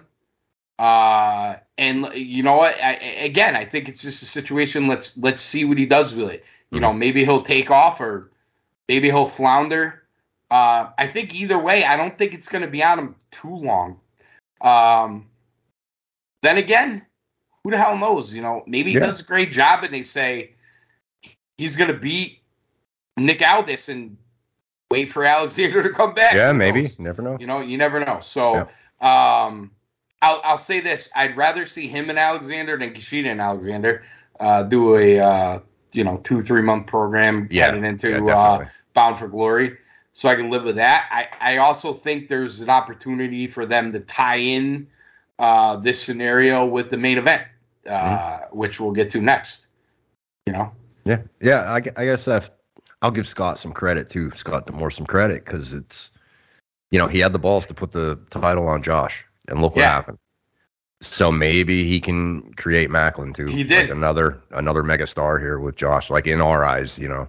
yeah. Uh, so yeah, maybe maybe you could do it. And, and let and let's face it, um, they had the bully factor with Josh, but that was after he became champion. You know, he you know uh, Right. it, he he became champion. I think it was I think it was versus Moose, um, if, if my memory serves me. Um, I think you're right. yeah, I think it was versus Moose, and then and then the bully storyline, which really I think solidified his title run, uh, came after that. So. Mhm. Yeah. So, uh, you know, listen, uh, I, I'm gonna, I'm gonna, I'm gonna, I'm gonna basically react to what we see going forward, Mhm. and not, you know, and not like have any preconceived notions about what's going on. But again, I think what might help uh, Maclin here is what happened in the women's in the main event and the knockouts match. You know, uh, they've done a decent job on social media since this has happened. Uh, Deonna Purrazzo and him are married. Uh, it's not like a hidden thing. and he's the champion, and Mhm. Deonna was in the main event against um, Jordynne Grace. As we said, Mickie James couldn't perform, so she put the title up, another vacant title. And, you know, before we get into Purrazzo, which I really want to get into, but Jordynne Grace, Yes. not only I, I, I still advocate for her having the best year as a women's wrestler last year, but her transformation, um, not, and I'm not even totally speaking about her appearance. Obviously, her appearance is changed. Mhm. I mean, she's built like a brick shithouse now. Yeah. like, in a in, Crazy. like, Crazy. savage. I I, I can Yeah. see her wrestling guys. Like, not even kidding. Yeah. Uh, but you know, which kudos to her. But also, and her work rate, her Mhm. whatever. I don't want to sound like a fucking smark with the work rate and everything. No, yeah, but, yeah, yeah. but you know what I mean. I mean, she's awesome. Fucking good. And then Deonna, her transitions from like. Yeah. holds to submissions. Yep. From like wrestling to submission. They are so smooth and Yep. perfect. Yep. I Now- like that. I dude, there's something about her. And I it's just everything, I think. But you're right. It's like she She's goes in and start she like starts at a pace and she just gets into this flow Mm. and and, and just keeps flowing. Like it's it I don't know even know how to explain it without sounding like a complete douche, like you said, like a smart. But it's like yeah, there's something about her, man. I just Yeah, I like just- watching her. I think we're just trying to do it justice because it's so good. Yeah. And and I listen, I'm bro, I've told you since since I've known you, Deonna Purrazzo. You know what I mean? yeah, Like, yeah, yeah. I saw her when she was doing indie shows in front of 300 people, Mhm. and she was always very good. But she's gotten infinitely better from very good in the ring. But the virtuosa stuff going to Impact from leaving NXT has just taken her to another level. And like I said, Mickie James is the best women's wrestler ever, but the best women's wrestler in the world right now is Deonna Purrazzo. And I, I, I'm, I love Rhea Ripley, I, I, Charlotte Flair, Jordynne Grace, Tessa Blanchard, who I put up against any of them. Mhm. Give me Deonna Purrazzo. She do go Okay, what- watch okay, that you match just- again. You just clicked it in my head. Okay, and I think Jordynne has something to do with this too because we're seeing two people work at the same time, great, right? Great dance partner. I agree. like when you watch Charlotte and Rhea, yes, it was awesome. But there's something about they click. it's like you could still see a series of moves being formed. I guess Mm. is a way to say it. They're like their matches were a series of good moves. The flow wasn't the same. Yeah, Deonna and Jordynne had just like a flow. I don't again, I don't want to be over dramatic about it, but it sounds it's like Eh, you know what? I do want to be over dramatic. I'm Okay. gonna. I'm just gonna say it's this. almost like hypnotic or something. bro. Like the go ahead. I'm gonna ask. I'm gonna ask you that. I I know your answer, but I'm gonna ask you anyway. Yeah. Everybody listening is gonna say, "You guys are crazy." Ugh." Put Jordynne Grace versus Deonna Purrazzo Uh-huh. in front of 85,000 people at Yes. SoFi Stadium, Yes. and you tell me, Yep. that's not a better match. Yep. Yeah, I agree with you. It's just like the Joe Hendry comment, you know, with the 10,000 people doing the song. Yeah. Put that in front, put that on WrestleMania. Yeah. I, I, listen, I'm gonna be fair. With the same And amount I've of push this. and the same Yo, amount of TV, like Smitty. all of it. I, I said this to Smitty. I've said this to other people in the text, and I said this to you. Actually, I said this on the fucking show after we did after WrestleMania. The first match between Flair and Ripley in front of no fans during COVID was the better match. I'm sorry, it just was. I, oh, I agree. I agree. It's the better, dude. What they did in front of no one. It- you can, I, yeah, they, millions of people are watching. They were in an empty arena Mhm. with two commentators, a referee, then, and a couple of camera guys. You- I, I can't even fathom how hard that was. Mm-hmm. I, I get anxiety of being in front of a big crowd, but I feel like when they're all at this level, like they want to perform in front of a crowd, right? Right. Yeah. Like Except for Hangman. like baseball players. dude, you want to get, Yeah, no, you want to get Sorry. me going?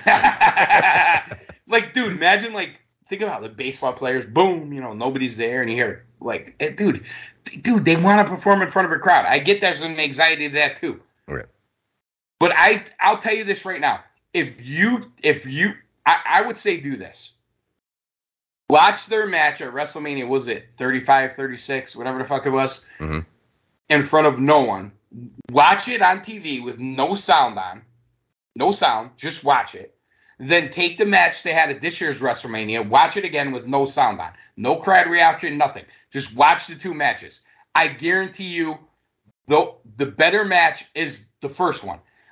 And then I'll guarantee you this: after you do that, watch Deonna Purrazzo, and Jordynne Grace with no sound and everything else, and you're gonna be like, "Holy shit, those are the best Yeah. wrestling match I've ever fucking seen from women." It's like not even close. I'll tell you this right now: that is the second best women. No, said it wrong. That is the second best wrestling match I've seen all year, behind Ospreay and Omega. Period. End of story. My opinion. Just saying. Uh, okay. I'm just gonna I'm gonna keep you honest here. FTR Briscoes. Oh, dude, yeah, Yeah. yeah, that was pretty fucking good too, right? you, you, you know what? You know, yeah, no, fuck. but Wait, you when- you Wait, can have an argument. No, that match was not this year though. Didn't the last one happen at Final Battle in December? I'm off the hook. I'm off You're off the hook. bro. You're off the hook. Uh, yes, you're off the hook. And and here's where I'm off the hook with that. the best match between the, those ta- was their first one too. Yes. Yes. And that you're talking about the third one, the the uh which collar match uh, at uh, uh, dog collar match.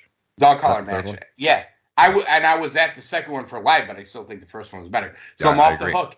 All right, You're all off the hook. give- you got it. You can you can write it down.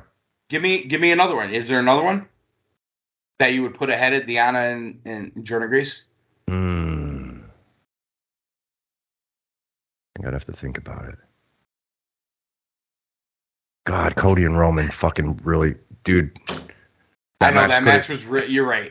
I, you know the, the the ending kind of kills it though. Yes. The ending kill it doesn't meet the demandments because of the finish. You- the finish is important in the demandments, and it You could kind of say the same thing about Roman and Sami too. yeah, yeah. Literally the same. Yeah, I'm not gonna lie though. I popped for Solo, bro. I love Solo. all right. it's all right. You can pop for him. Ugh. Remember, remember when Whitehouse used to bust my balls about the Samoans? Yeah, yeah. I remember, Yeah, yeah. How wrong was he? Yeah. dude. We were calling that Samoan shit for years. That they should be Ah. doing this shit. Dude, do remember? They're all like, related. Why aren't they together? Ah. Boom. Six months later. Yeah, yeah, just just like the fucking pinnacle, right? Yeah, yeah, we booked that one too. Yeah, just like the pebble, just throwing it out Just the there. pebble. Yep. Somebody's listening to this shit. I don't know All right. it is. So very good pay per view. Rebellion, Rebellion. Yes. Great. great Impact show. Wrestling. We're gonna head now. Is oh yeah, Jekyll and Hyde. Yeah. Here we go. Uh, here we here we go again. So AEW Dynamite. Yeah. All right. You know what? Let's your overall thoughts on Dynamite. Yeah, let's you know what? Let's kind of do this how Dip we in and out. texted how we texted it last night. We'll we'll go segment to segment, but let's kind of give our overall thoughts of where we were Okay. at about nine something last night when you texted me and you're like, "Yeah, the show's hot." I'm like, "Yeah, just started it," and then I'm like, "Yeah, yeah, it was pretty good." And then I see uh Takeshita, I'm Takeshita. Yes, I popped. I popped for Takesh to come. and it was like, yeah, Yeah. Takeshita. Yeah. okay. Yeah. There's a run in every match. Yeah. you know. All right. Overall thoughts on Dynamite. You know, eh, we might even have to do it. I, I might give it degrees of bad rating, but go ahead. Okay. So what I when I sent that text, it was like eight forty five. It was definitely during that uh Blackpool versus uh, Elite spot. All right. Yeah. Okay. So I didn't see it till I got home, which was around twenty after nine. So Okay. yeah, okay, Context.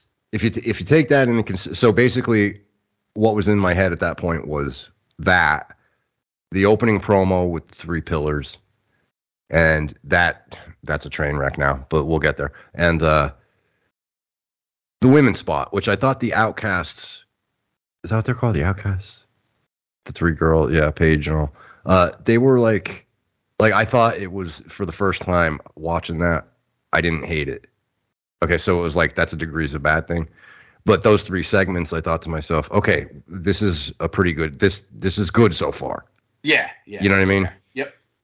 Uh, but then like I guess that I don't even know what segment it was, but it just went downhill, and it went downhill quick, like the rest of the show. And it, at some point, I realized like they're doing.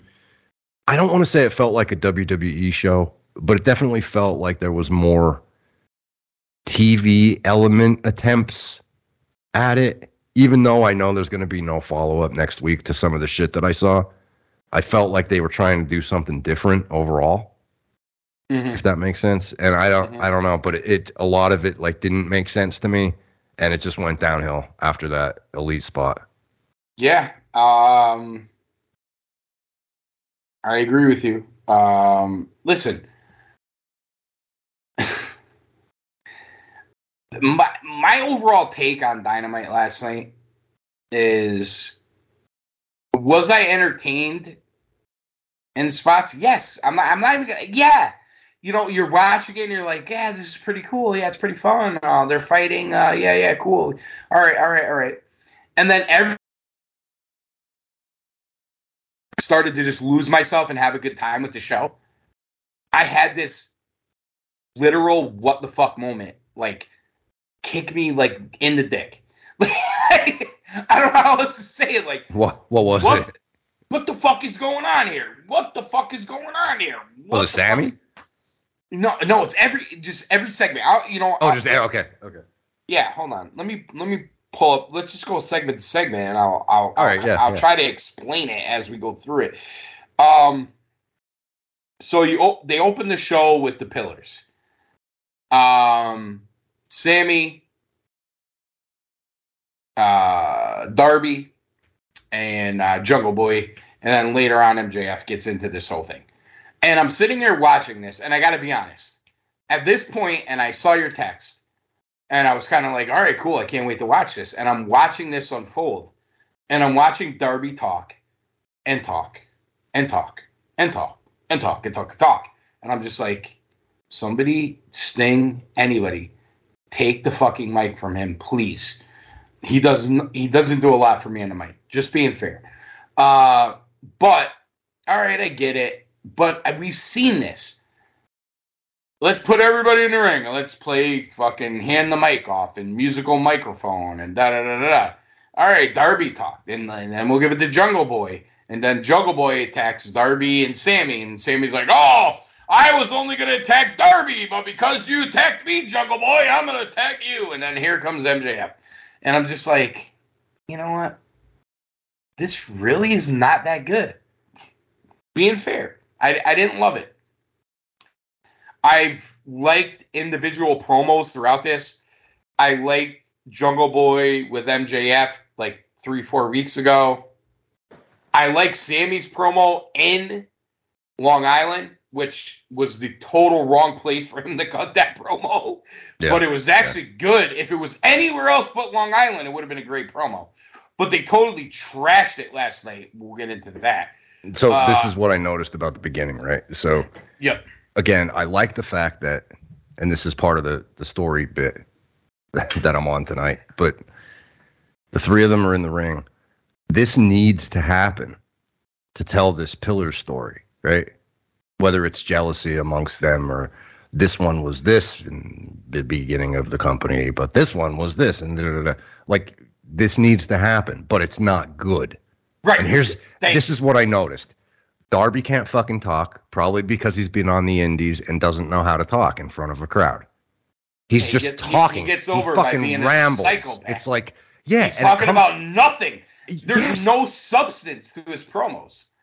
and a lot of a lot of his shit doesn't make sense. Like there was a I don't even know if it was last week or the week before. He's like talking to MJF and he's going, "So I was here and I went Was to he talking about daycare and therapy? yeah, and I'm like, "What, what the fuck are you talking about? Okay, you were in therapy. Okay, okay, great. Where are you going with this, bro? You know, Dude, like You throw yourself down concrete steps. We know you're in therapy. yeah, like but but last night, okay, but Sting saved him on that that Yeah. too. Let's be honest. he did. He did, dude. But Jungle Boy has the same and dude, I don't know what it is about AEW. I don't know if it's their ages or if it's just the generation thing, but Jungle Boy's another one to me that's starting to piss me to fuck off. If you don't want to be there, dude, fucking leave. Because we're talking about Adam Page, like all you know, we're constantly making fun of Page, right?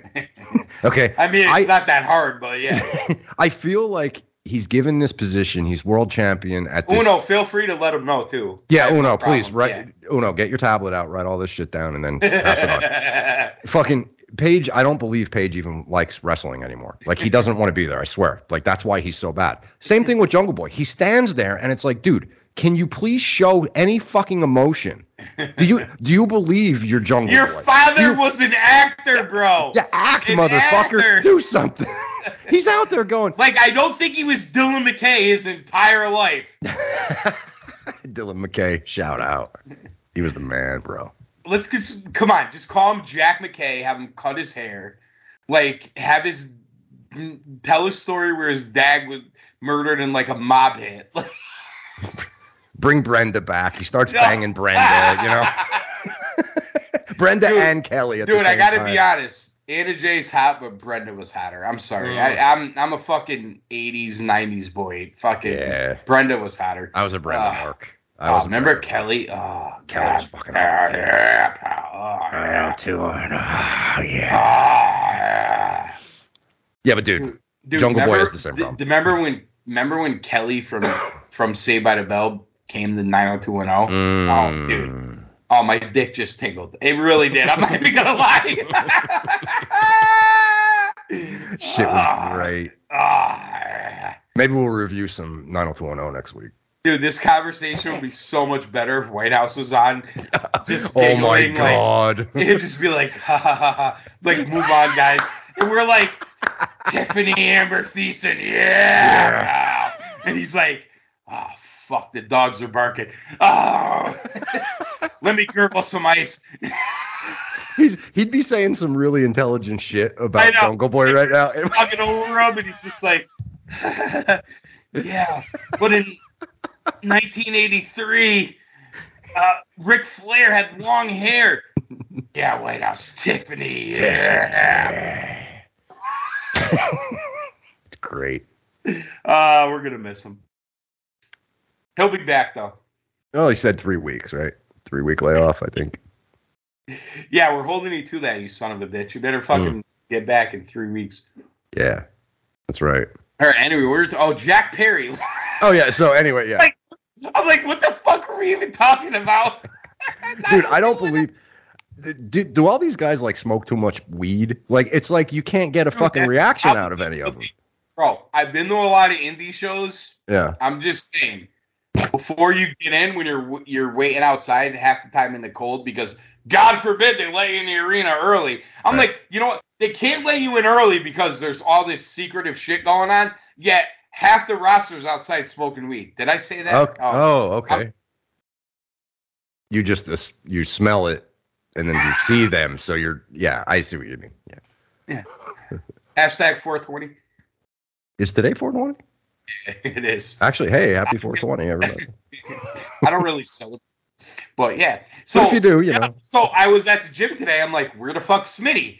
And I'm like, all right, he's not here. And usually we do our cardio together. It makes it go fast. We shit on wrestling and talk about wrestling and Mm. talk about uh, the Last Kingdom we were talking about the other day. Whatever, whatever. We get through our cardio, then we lift. And I'm sitting there. I'm like, where the fuck's Smitty? And I'm like, do my cardio half an hour. Start lifting. Where the fuck's Smitty? Then all of a sudden, I feel my phone brain and I pull it out. He's Happy 420, fellas! I'm at the dispensary.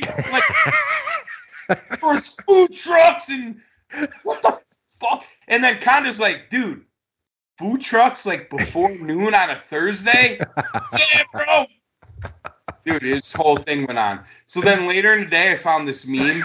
It's, uh, who's the guy from The Simpsons with the mustache that like uh their neighbor, like the stupid fucking like prudy guy, whatever. Oh, the geeky guy. Uh, yeah, yeah, yeah.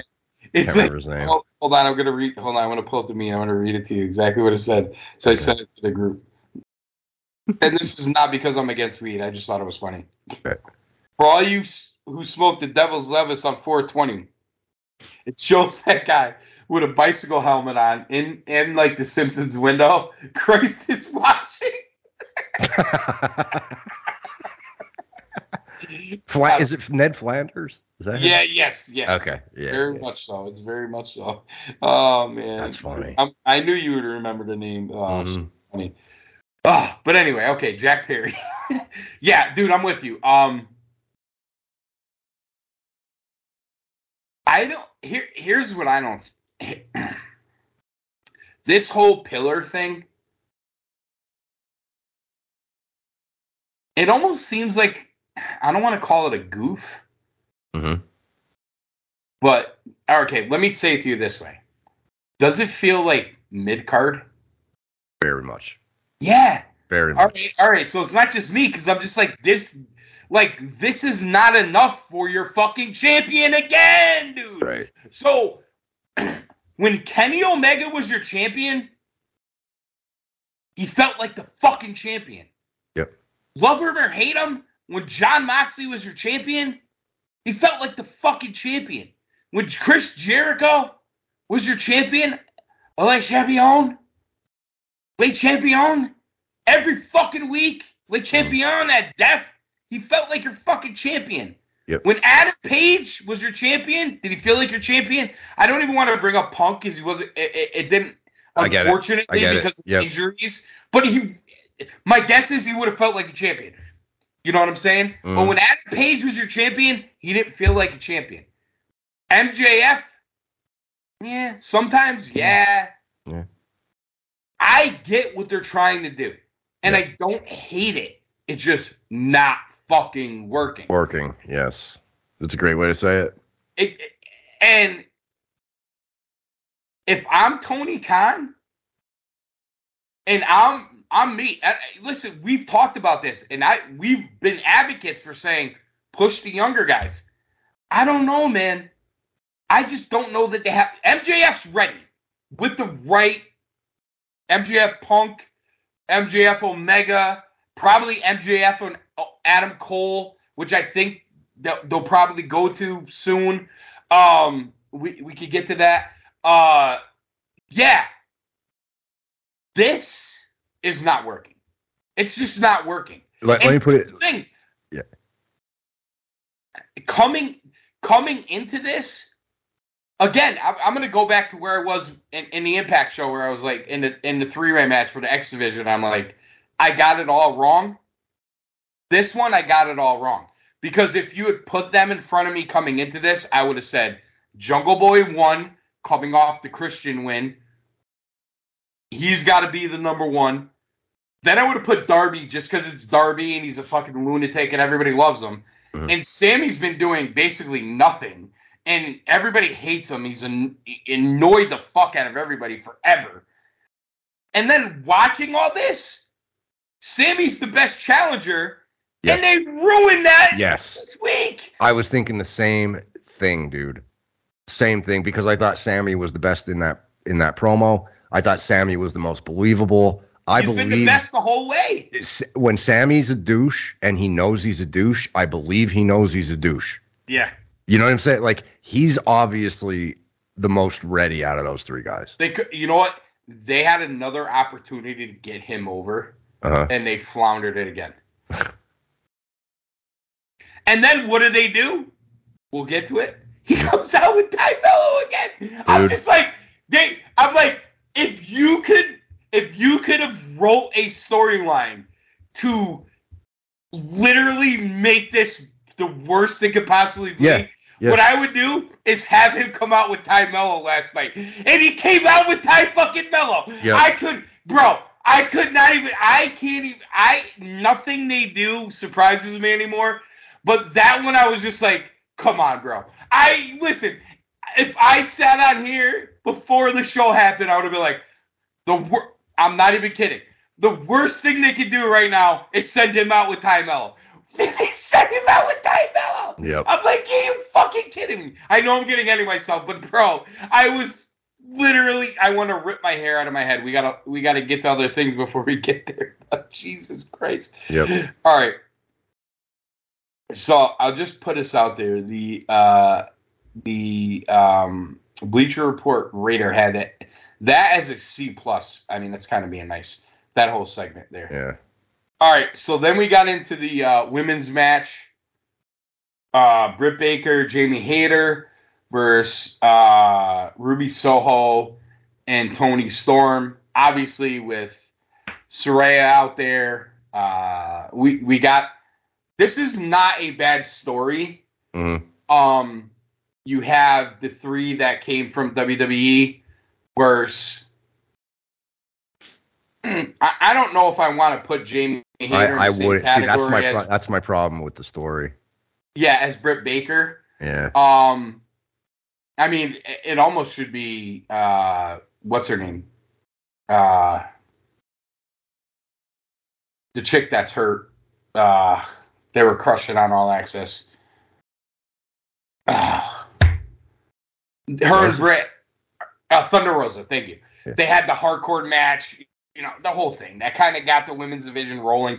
It, if it's not her, it should be Shida, right? Oh yeah, yeah, hundred percent. yeah, Shida and Britt, like they they kind of made the women's division. Mhm. Uh, uh you Because know, Hayter Hayter was in NXT, right? uh, I don't recall. She might. Whitehouse, White House, was she? Yeah, that's what we need. Whitehouse. I know he would know that like right right away. Hang on, I'm gonna look it up really fast. Okay. Because I feel like if she was, this is going to be a heel turn, and Britt's going to be the only one left. Which it probably should be. It would make sense if she yeah. came to NXT. Um, I don't recall, but again, I got out on NXT Premier Wrestler.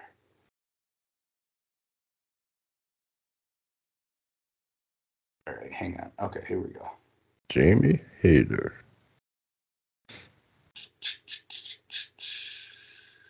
Maybe she wasn't.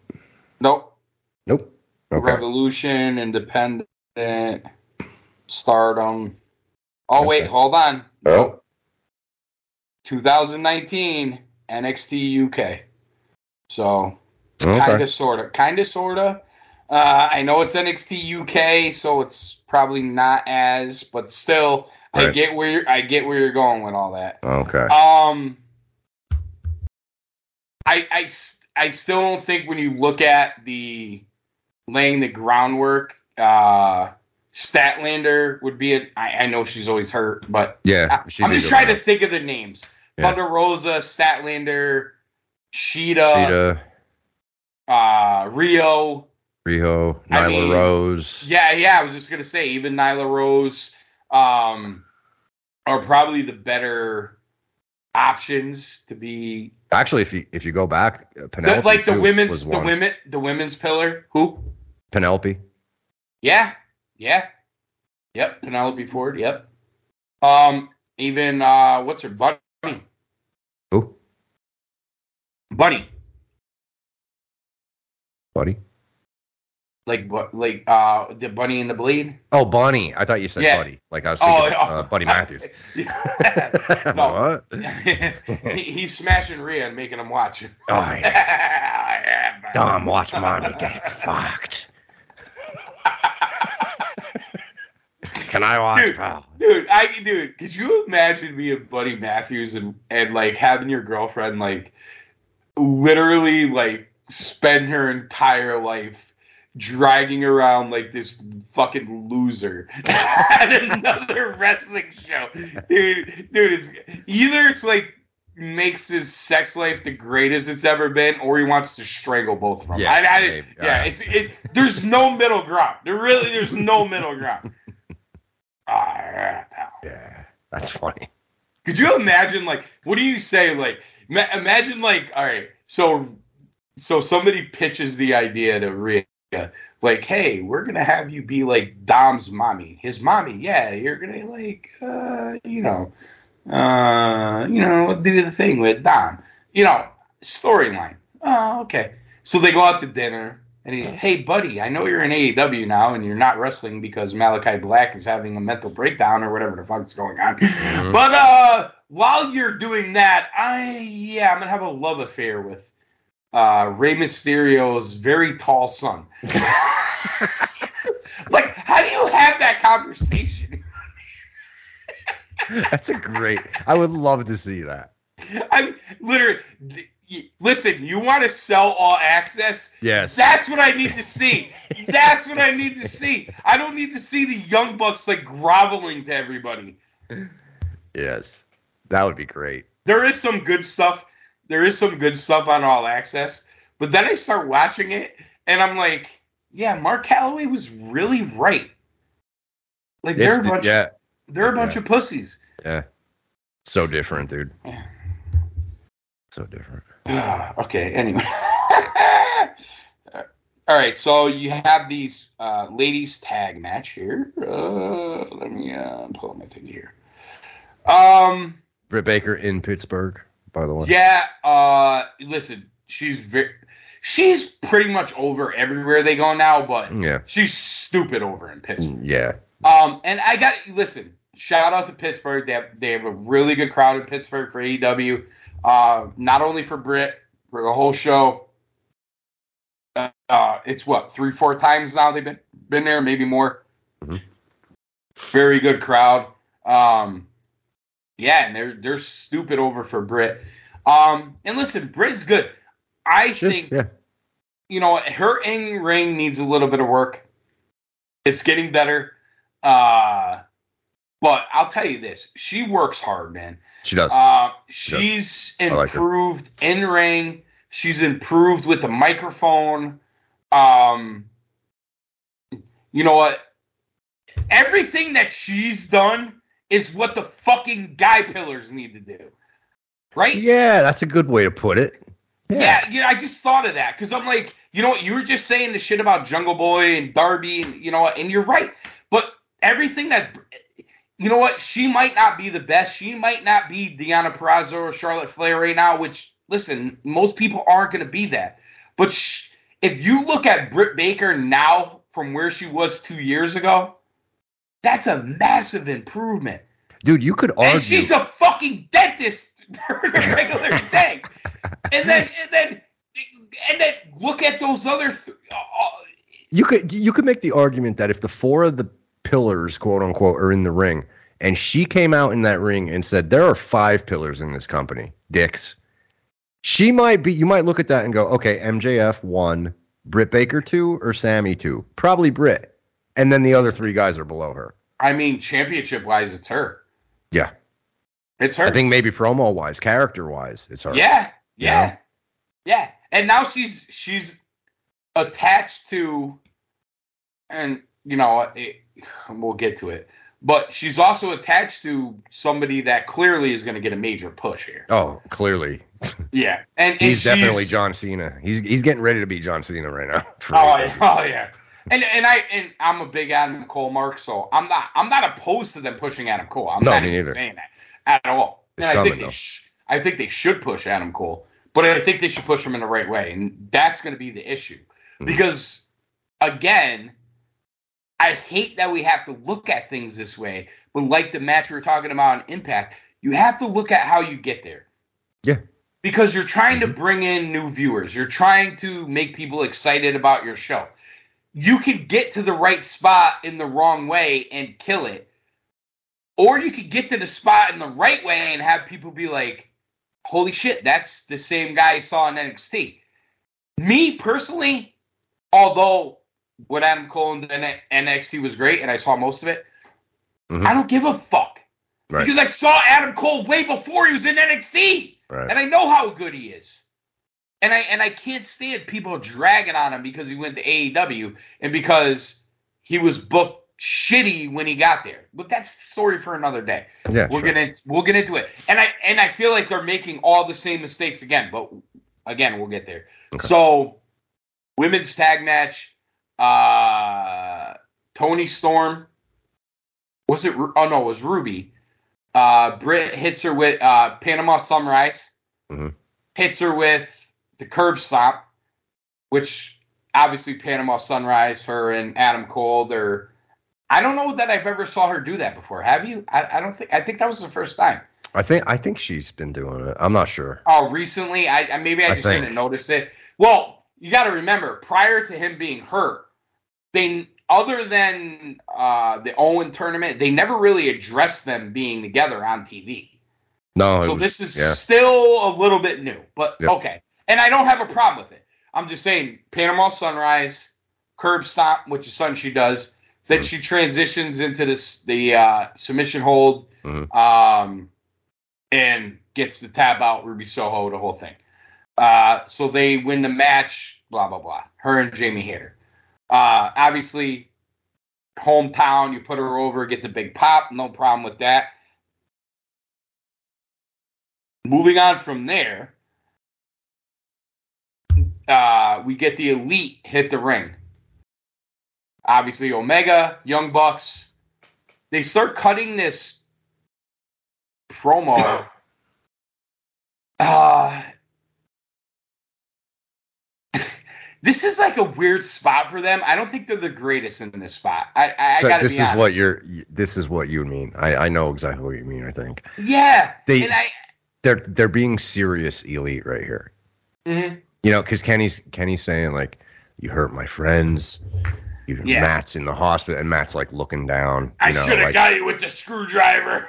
yeah, I should have stabbed you in the face or whatever. They're trying to be serious, and it comes off like this is how it comes off. You know what?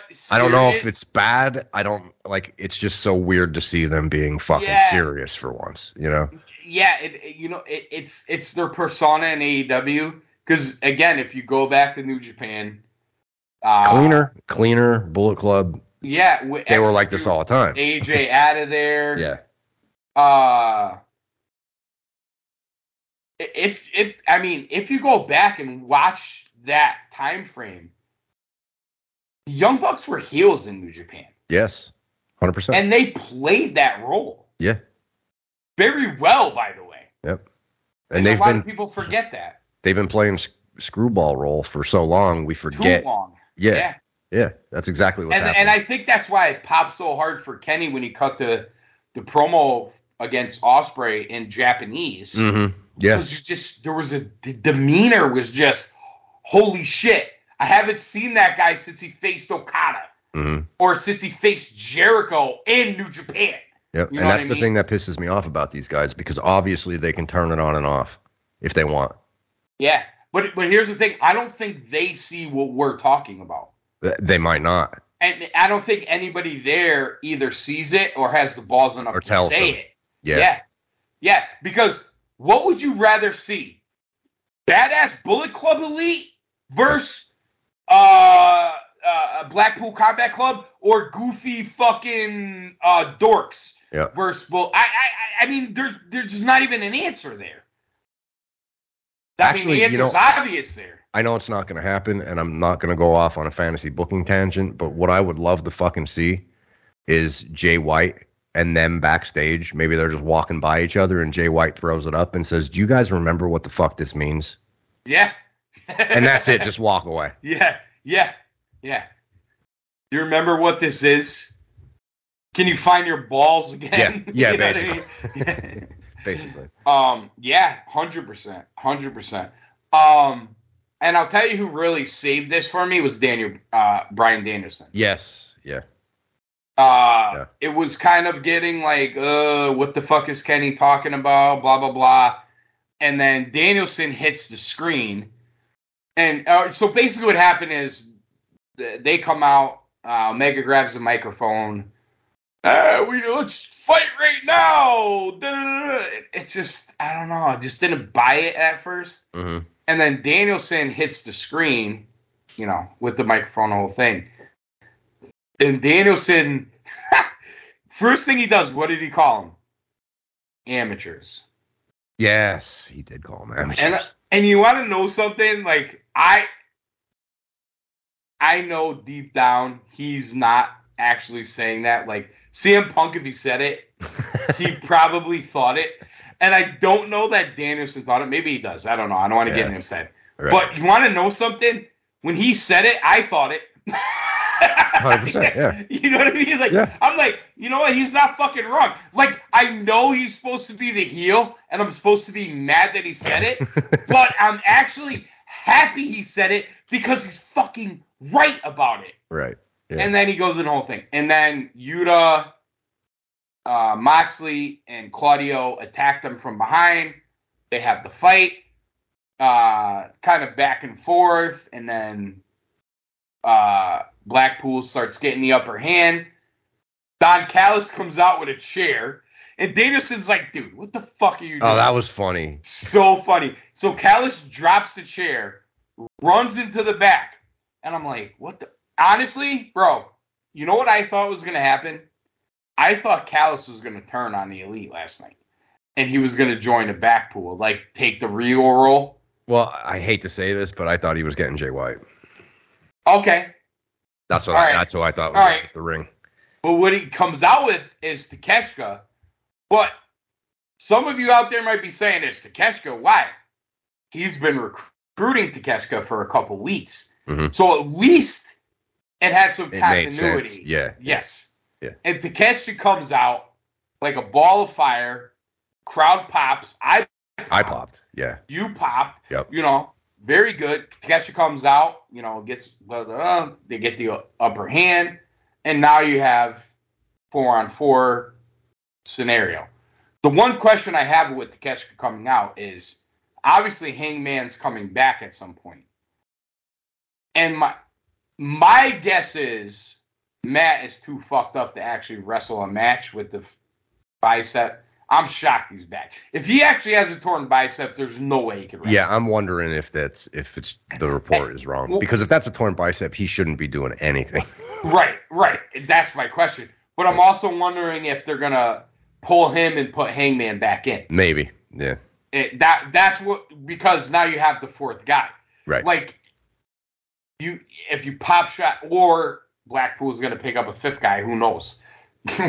it's AEW. Yeah, you never know. Yeah. you, who knows? You know, Lance Archer needs something to do. Blackpool Combat Club. You know what I mean? Like, you Yeah. know, maybe could. I mean, we could change his hair to blue this time. I don't know. Who knows? Nothing against Lance either. I love Lance. But anyway, that you got that there, and it wasn't a bad segment. I don't. I, it started off, eh, but Danielson saved it. The fight was good. Takeshita, good pop, and then you have something to build on there. All right, uh, going forward here. Okay, TNT Championship match: Wardlow, Powerhouse Hobbs. All right, I'm WTF here uh, for me. Here's one. Yep. Here's the first. I think this is where it started for me. the, the, the match isn't bad. Wardlow, the promo talking about uh, the horseman. I learned from another horseman. Obviously, he's talking about Tully. Right. And now I have another horseman to back me up. I don't And- get it. It's Arn. don't get Okay. it. I don't get it though. I, I don't get it. You, you don't think he needs somebody, though? Yeah. I don't know. I, I again, WTF, you know what I mean? Like, all right, you didn't see this coming from anywhere. It's almost like, okay, I have to counter QT with with Arn. Right. Yeah. This is what I would have rather have him say. I learned from a horseman, blah blah blah blah, and then have it actually be Tully. That I would have think would have been better because he has the rapport, right? Does he need it? I, I personally, he looks stupid with his haircut. I hate it. Oh, anyway. I, I think so too. Here's the other thing. He lost is- his. I don't know. Hobbs Hobbs defended his title more times for NEW than he did for AEW before they had this match. Ridiculous. You you killed both guys with this story. I almost Fucking thought like hot- they're playing hot potato with this title again. It's Yes. the same. This this is how they killed Darby with yes, this fucking title. Yep. This is how they killed Sami with this fucking title.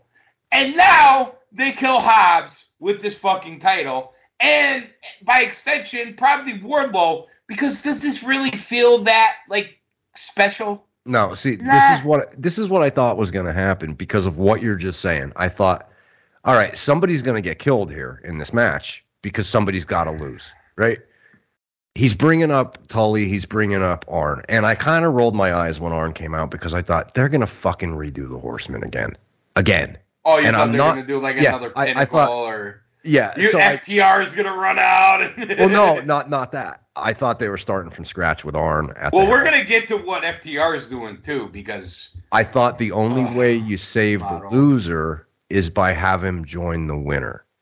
So I'm sitting there watching this. Arn takes out QT. I thought there was going to be a big fucking thing after the match. Wardlow talking to Powerhouse like, "Come with us," you know. Arn talking. oh, like- okay, okay, so then you have yeah, but what the first two members or whatever, right? Because then I thought, okay, well that'll kind of save Powerhouse. All right, all right. Actually, I kind of like what you're talking about better than what they did. Yeah, well, that didn't happen because And- Powerhouse and- is dead now. yeah, well, that's that's the point. He's he's gone. Yeah. He's in uh, another planet. Uh, who knows where he's gonna go? Um, and then, although I really like Christian Cage, I really do, and I think he's got a a lot to offer to the company. He's been Mhm. great so far. Uh, I just don't get this one. Now Christian Cage comes out with Luchasaurus. Mhm. All right. Yeah. You want to know what? I, I might even like it better if it was just Christian Cage without Luchasaurus. You know what I mean? Like, I think you're looking at it wrong. He's the manager now. That was all about Luchasaurus, I think. yeah, yeah, that's but that's why I don't like it. Well, Yeah, I don't. no, no, that- no. I agree with. I agree with you 100 percent because No, I no, thought. but- okay, so let me explain it better. Good. I would like it better if Christian Cage was going to test his metal Mm-hmm. in the ring. Mm-hmm. Christian versus Wardlow. Right. Although Hobbs is fucked. At least now you got Christian versus Wardlow, and now you got you got somewhere to go. Right. But like you said, this this is gonna be Lucha versus Wardlow, and maybe you get Christian versus Wardlow. Maybe, Maybe. Yes. Maybe it goes there. maybe. Yeah, I don't know what they're doing I don't with love this it. belt. I don't know what they're doing with this division. I don't think they know. And, and, let, and let's be honest, I, I don't want to hear from an AEW fan that, oh, it would give him over to go against Christian. Oh, really? Let me let me ask you a question. Where's uh, Anthony Ogogo? Yeah. Yeah. Cody did his. What did Cody do to get that fucking guy over? We don't. We haven't even seen him in a what? Eighteen months? Two years? Yeah. So don't tell me, hey, hey, Christian Cage, I got him over. Hey, hey." Dude, you can never. You when you watch AEW,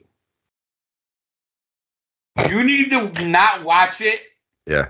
and think logical. Yeah. You need to watch it and think, how are we gonna fuck this up? Yeah. You got to think opposite.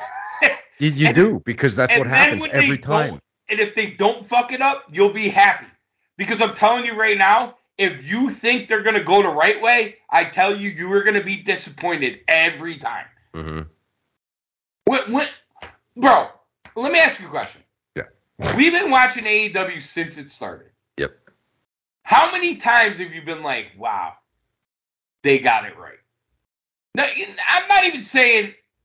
Yes, oh, was fun. The pay per view was good. It was uh, Dynamite was entertaining. Yeah, you know what? We've had those moments. We've had that. We've had Mhm. this. We've had that. How many times have you been like, "They got it right"? Maybe one. I was gonna say maybe three or four. You're worse than me. Like, dude, besides besides the the, pin, the the double turn turn with the Mhm. or twist twist with the the pinnacle, They they got that right. Yep. that was fucking great. But that's They the got- one thing that jumps out at me. Like, Well, e- e- they got everything with Cody wrong. Yeah. Uh, God, the first two what year or two with Omega and Hangman and oh, the man, fucking we- weird we were elite shit and We were Ugh. screaming, screaming about that. Mhm. I mean, the, I, I, I'll say this: they got Omega and Danielson kind of right for one night. I Mhm. was there, Yep. but the follow there was no follow up. Nope. uh you know you know what i'm saying is like eh.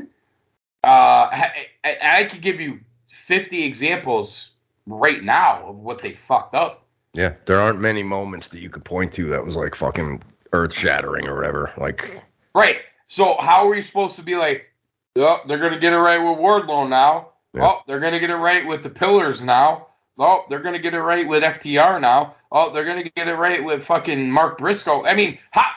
Oh jeez, we'll get there. Go Okay, just move on to the next thing because we're uh, uh, ay ay ay. Switchblade Jay White for Komander and Komander this match. This fucking Go go go first, bro. Go first, please, because right, I'm gonna this is- lose my mind. I see somebody imitating Fénix and he fucking sucks at it. That's who Komander is, Dude, thank you. dude. It's so so much worse than I hated everything about everything that he did in this match.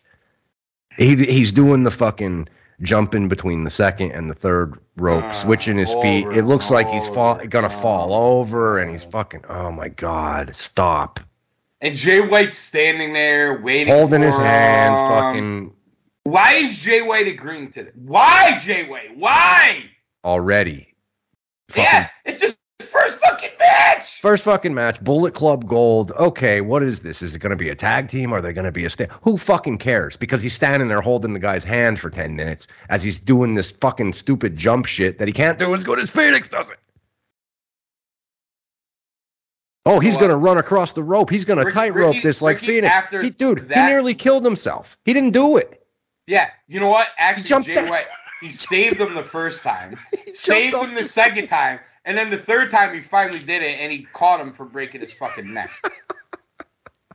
And then what do we get from Tony Khan? Oh, yeah, all elite Komander, dude, dude. This is the second coming of fucking pockets. It's actually worse. I'd rather see pockets, I think I would too. dude. Why do I need to see this guy every week? Okay, I- if I understand taking a star, Jay White is a star. They are bragging, bragging. I'll say it again, bragging that they stole Jay White from WWE. He was gonna sign with WWE, and now he signed with us. And what it, they they get in the room and they say, okay, so here's what we're gonna do. We're gonna have uh CJ Parker. What the fuck is his name now? Juice Robinson. Mhm. Uh attack uh Ricky Starks, the Pebble. The Rick. We're gonna have him attack him. And I'm in my mind, I'm watching this, I'm like, how the fuck is this um Juice Robinson and not Jay White? That literally what I was thinking. So finally, they get to the point where it's Jay White. Okay, good. All right, now we're where we need to be. So what we need to do from here is book Jay White strong and book Ricky Stark strong and bring them to a collision course, right? Right. And then maybe every now and then Juice Robinson and Jay White beat the shit out of Ricky Starks or smash his car or whatever because they do all that shit in AW. Okay, I can live with all that because we're gonna get to that point. Okay, good. Here we are. I, I can live with all this. Mhm. Then how do you go from all that to let's have his first match be against Komander? And and he's putting Komander over during the match. Did the whole match, bro, bro. This bro, uh, this is the last thing I'm saying about this match because I I don't care. This match was fucking atrocious. Mm. I don't care. I don't fucking care. But this is the last thing I'm gonna say about it. Lee, how many times? First year of AEW during COVID, whatever else, Yeah. screamed about Omega and Cody doing this, Yep. putting these guys over that don't deserve to be put over. Yep. You don't have to do a job for these guys. Them being on TV is putting them over. Yep. Let them figure that out elsewhere. What you need to do is make yourself look great. Make yourself look strong. Make yourself look like a champion. Cody and Omega lost their way when they did this shit. And what does Jay White do the minute he comes to AEW? The same fucking thing. Yep. Dude, I was losing my mind. Any more Yep. thoughts on this? We'll move on because we're uh we're uh we're going long here. Okay. Uh, no. And we'll, we'll get it moving here. We'll get it moving. okay. No, I agree with you 100. percent I was looking at I, I was just looking at the clock. I'm like, holy shit. Yep. All right, so Jay White defeats Komander. Uh, yeah, uh, the Greater gave it a B. I give that an F. Fuck that. No. Yeah, I'm with you. All right, so quickly here, uh, we have a couple things to get to. All right, let's be quick. Uh, this is another thing we're gonna trash. Uh, Adam Cole and his face to face with Chris Jericho. I didn't hate it at first. Uh-huh. Um, I did do a WTF when Adam Cole went into the oh, I watched you as a kid and I respect you and blah blah blah blah. And then Jericho shook his hand and I was like, mm, all right, well, what's going on here? This doesn't make sense. And then Jericho starts talking and says, I don't respect you, blah blah blah. blah. You should never beat your heroes. And I'm like, okay, this is this is good. All right. Then Garcia hits the ring. They beat the shit out of Cole. All right, still Yep. good. Yep. You know, this is what the JAS does. Okay. Um, now it's AEW. so in my head, right now, no one should save Adam Cole. He should get the shit kicked out of him and probably be pulled out by the doctor. And they should sell it as, oh my God, is this guy injured again? Because we just showed on All Access that Adam Cole almost never wrestled again. So you could play that up. Now that's where I would have went with it. I don't know anything but the pebble. Uh, but that's where I would have went. So what do they do? Here comes Britt Baker. And Yep. you know what the first thing that went to my head when she came out is? Is this Adam Baker? Like Mike Kanellis? Like, you know, Mm. he's the secondary to his wife? Mm, Like, we have to bring his girlfriend out because it's in Pittsburgh? yeah. That literally is what went through my head. And I'm like, this is bullshit. And Adam Cole deserves better. And then what do they do? Ruby Soho, Saraya, and Toni Storm are hiding under the ring. Jericho planned it. Listen, you want to be the alternative? You want to be the edgy wrestling show? You cannot treat your fans like they're eight years old. Yeah. And that's what they did. Yeah. And then what do they do? They handcuff him to the rope, which is not exactly what they did to Edge, but he couldn't get to his wife. Yep. The only thing they didn't do here that would happen to Edge and Beth in the storyline with uh, the Finzi group there, um, Judgment. Day. what, Judgment Day. Thank you. I don't know why when I do a show I always forget their name. Judgment Day. The only thing they didn't do was give Britt a con-chair-to. They just hit her 50 times with a kendo stick, which is basically the same thing. And I'm like, oh, they just jocked WWE. Now, I will give them credit for this. It got heat with the crowd. Mhm. It got heat with the crowd. I get that. And I'm just saying they jocked WWE. Okay, I'm willing to say, let's see where it goes from here. I didn't love it, but I'll give them the benefit of the doubt with this one. Although I didn't love it, your thoughts? Okay, so this is this was my whole problem. Earlier in the night, Britt had her moment, right? You didn't need to bring her back out. You didn't need to bring her back out. She already had her moment. Agreed. What I fully expected was, and it's because, like you said earlier, you can't think logically because I was thinking logically. The last time we saw Cole, he came out and checked on Keith Lee after the match. Yeah, you Or- thought Creed three would come out again. fully expected Keith Lee to be the one to come out. It was Britt Baker. So not only did you not need to Oh, do can it, I? I'm sorry. they to cut- took they took away her win, by the way, by doing this. But go ahead. Yeah. No, I, I would say sorry to cut you off, but uh, they posted a still photo of Keith Lee outside the ring and Adam Cole talking to him, and the WWE fans were saying Adam Cole left WWE because he didn't want to be Keith Lee's manager, only to become Keith Lee's manager. All right, Oh, that's not on. what That's fucking not- happened. Maybe Not watch the show. to what happened. Maybe Yeah, watch the show yeah, before you start. please watch the show because it's not even close to what happened. No, Adam Cole wrestled Daniel. Garcia. That's ridiculous. Adam Cole wrestled Daniel Garcia. I'm gonna I'm gonna give the breakdown here for you idiots that think that's what happened. Adam Cole wrestled Daniel Garcia in his first in his first match back, which they made a big deal out of, which which is great. Adam Cole, they they did the confetti. Britt came out and hugged them. This is where they started, you know, reminding everybody they're dating the whole thing. While this happened, Daniel Garcia is still in the ring. The confetti's falling on him. Jericho came out to get him and was pissed off that they did all this while he's laying in the ring. That's the story, right? So Cole having these issues with the JAS, Keith Lee has a save with Cole the next week. Keith Lee then is fighting Jericho. And Cole comes out to help him because he's fighting the JAS. So what you're saying makes all the sense in the world that Keith Lee would then come out and help Cole again Right. because they've been kind of brothers in arms fighting the JAS. Mhm. It had nothing to do with him managing him. I don't even know where this fucking came from, you idiot WWE fans. Yep, some idiot. Yeah. Sorry, I'm, I'm not saying all. You you know what I'm saying. It- Right. Don't take it literal. uh, I don't want to. I don't. You know. I don't want to insult anybody. But yeah, I actually I don't really care. But whatever. Uh, but anyway, he's not his manager. Oh, he's no, no, no, no, he's his manager. Oh, you're dumb as fuck.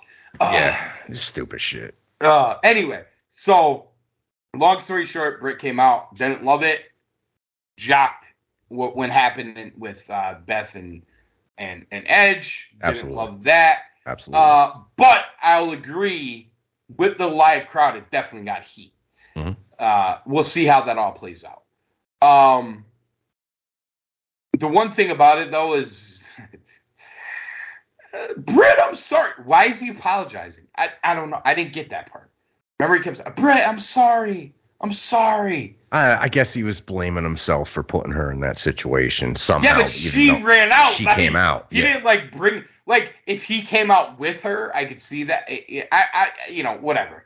Um, it was kind of cute. They had the same shoes on though. I, you know, it was like Matt and Nick Jackson, only was Adam Cole and Britt Baker. Right. Who are I, listen? I like. I'm not knocking Adam Cole. I love Adam Cole. I I hope they push, get through this pillar bullshit, which should be good, but it sucks. And I would do Cole and MJF for the title at All In. That's me. I- I think you could get there.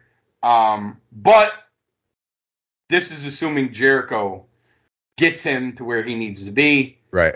I know he could get where he needs to be if it's done proper. But can is Jericho going to play ball? I hope so. Okay. Anyway, I think From it will. there- I think it will. yeah, d- just in the interest of time here, um, quickly backstage segment trainer.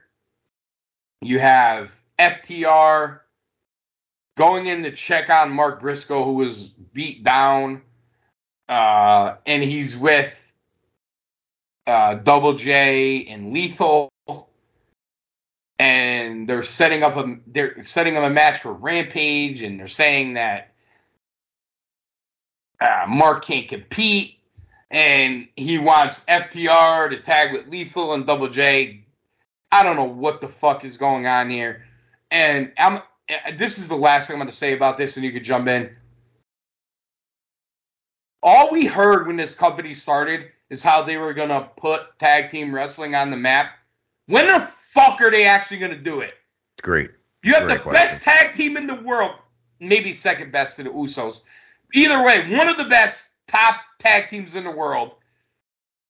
Holding your belts right now, and this is what you're doing with them. And you wonder why nobody takes your tag team title seriously. That's all I'm going to say. Go ahead. No, it's true. It's true. I don't even know how why Briscoe's with them. I don't understand it to begin with. It happened they- last week. What happened? I don't get it, bro. I I don't get it. I don't get it. And here's dude, if if Tony, if you had any brains left, and it, it's already too late, but if you had any brains left, you could have pushed Mark to the moon off of. I'm not saying it to exploit Jay's death. I'm Right. saying it to do justice to who the Briscoes are. right. That's what I'm saying it for. And the fact that Jay never had the opportunity to be Right. in your company. Right. Jay never had the opportunity to do what Mark can now do. Yes. And you don't fucking do it with him when he couldn't. Ah, oh, God. I don't know, dude. I know, dude. I know.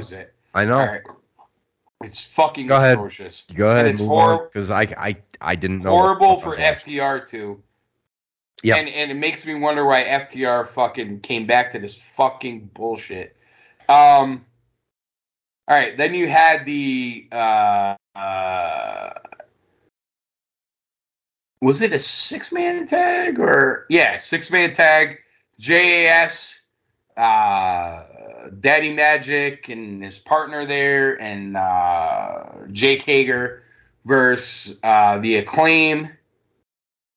I'll be honest with you. I skipped it. I skipped this match. Okay. Uh, the only good thing about this match was um, Max Caster's rap coming in. Okay, I did watch the rap. I thought the rap was good. And Very then- funny. Yep. And the best part of it, I don't know what he said because they bleeped it out as usual. So we'll leave it Yeah. at that. But Yeah. shout out, shout out to them, Scissor Me Daddy Ass. And then, was there anything in between that and the main? No, I think I that don't was think it. so. Yeah. So we get we, we get to the main event, and it's oh, the one segment we have to bring up, and I think we passed over it was MJF and Sammy in the back. Oh yeah, duh. Yeah. Sammy or MJF goes into this whole thing like Sammy, I think you're the best pillar. I think you're the you know you should be the heir apparent.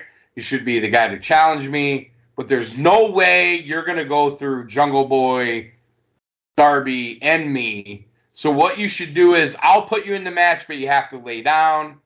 And Sammy's like, "F you, bro." Paraphrasing, you know, I'm gonna win. I'm gonna become champion. Blah blah blah. and then MJF says, "Here's a blank check, and I'll put you in the match, and you gotta lay down." Da da da. da.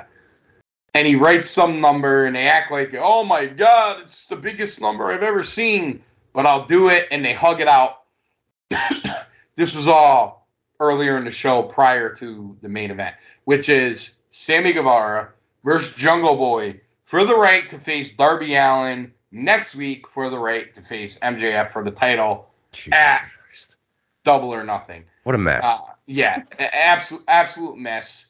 And now you convoluted the whole thing by doing this thing with Sammy and MJF. And then what happens is, like we said earlier, Sammy comes out with Tay Melo. So now you took any opportunity of flipping Sammy baby to actually do baby versus heel, which makes me think this is probably going to be Darby versus MJF. That uh, my I guess. dis- I disagree. I think they spoiled it by doing this. you think it's going to be Sammy? Yeah, I, I think what's going to happen. I well, first I thought he was going to write "fu" on the check. That's what I thought too. I, that's what I totally expected. Then when I saw them hug it out, I was like, "What the fuck are they doing?" And then I started thinking about it. It'll probably get Sammy's going to use him to get into do- the main event. Do, or or do you think they somehow still make it like a three or four way? This is what I think is going to happen. Okay, they're gonna go they're it. gonna do they're gonna do like almost like a finger poke of doom. MJF's gonna finger poke him at the pay per view, and he's gonna fall down, and then he's gonna kick out at two, and MJF's gonna go, "What the fuck?" and he's just gonna beat the piss out of MJF. and then win. I don't know if he wins. Uh, I I hope. I don't know what the finish is, but that's that's what I see happening. And because I thought I like if they don't do that, then what is the point of doing this? yeah, you know what I mean? Like if Sammy loses, But I'm gonna then what's the go point? back to the point. I, I'm gonna go back. well, well. oh, go right. ahead, say it. That- Say it. That's a great point. but that's where I'm going to go. But by agreeing to be his friend and agreeing to this check, he gets to the main event either way. Right? Well, if he, so what's the match next week? It's Sammy and Darby. Yeah. Sammy and Darby. Okay. So and, and well, well, so let's let's just do this. So what happened is they have the match, which really means nothing because here's where we're at. MJF cheated to help Sammy win against Jungle Boy. So now Sammy is now facing Darby next week to get the spot in the match, but he basically said if you take this blank check, you're in the match. So do they muck it up and make it a three-way? And then does Jungle Boy bitch and say, "Oh, I got cheated"? all right, here, here's the here's the finish for next week's match. Ready? Okay. MJF's gonna go out and try and help Sammy to screw Darby to advance Sammy. Jungle Boy is gonna help. Now Sting's Darby. gonna come help Okay. Darby, and Sammy's gonna lose, and this was pointless. That's what's gonna fucking happen. Sting will come out to level the playing field, take out MJF. Darby wins, and we're gonna be talking next week. Going, So- what so the what you- fuck was all- the point right. of doing this? So call call the main event. Call the. Well, I don't even know what this is main event, but we'll call it the title match main event, whatever it is. Yeah. Who is MJF gonna wrestle on Double or Nothing? Uh, I don't know if it's Darby or Jungle Boy. Well, how is Jungle Boy gonna get back into it? Well, he has the bye, doesn't he? No, he lost. So he's out. Oh, we yeah, the main event, duh, obviously, yeah. So, so the winner takes it. Yeah, so it's gonna be Darby. Darby Yeah, MJF. Yeah, but the, didn't wasn't the deal? If yeah, but does MJF have that power over? Because he said I talked to No, but re- Khan, my buddy, and he wants this tournament, right? Well, we'll go go back to what he said when he first became champion. He makes the rules for his title defenses, right. and that's why he put uh, Danielson through that whole thing. Blah blah blah. well, then why is Sammy? This is what I mean by mucking it up. So why is Sammy in a match next week against Darby? Set the tournament before he made this deal. Right, So but here- next but okay, next week we have a match between Sammy and Darby. Is- so what's the point so, of that? our whole conversation is why this is so ridiculous. Exactly. but Listen I'm to gonna what give we're saying. I'm gonna give you my main event. I'm Go gonna ahead. give you my main event. Go I ahead. think it's gonna be a four way, okay. and I think you're onto something with Sam with MJF think, thinking Sammy's gonna take a fall, and he doesn't. Okay. But I don't think they're gonna do it in a way he becomes baby like they should, or like they should have already done. And how I you- think, and I think M, MJ, dude, n- none of these guys are being MJF. Let's be No, no, they're He's- not. yeah. Uh, and and it, and it goes back to what I was talking about before. I think what they're looking at is down the road you got Punk, down the road you got Omega, down the road you got I, I don't get it, but probably Page, uh, and Moxley and Jericho and whoever else, right? Mhm. That's the way I think they. I think that's the way they're looking at it, and clearly none of those other three are ready. Uh, Sammy might be the most ready, but none of them are ready. So let me ask you this: How did they get to the four way?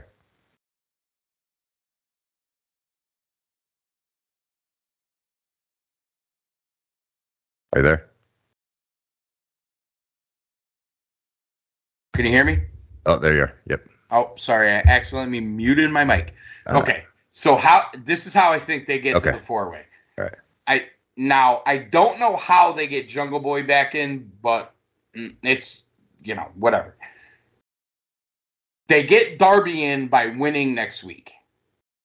They get Sammy in because MJF said, if you side with me and agree to take a fall and sign this check, you're in the Mhm. main event. So that's how you got two.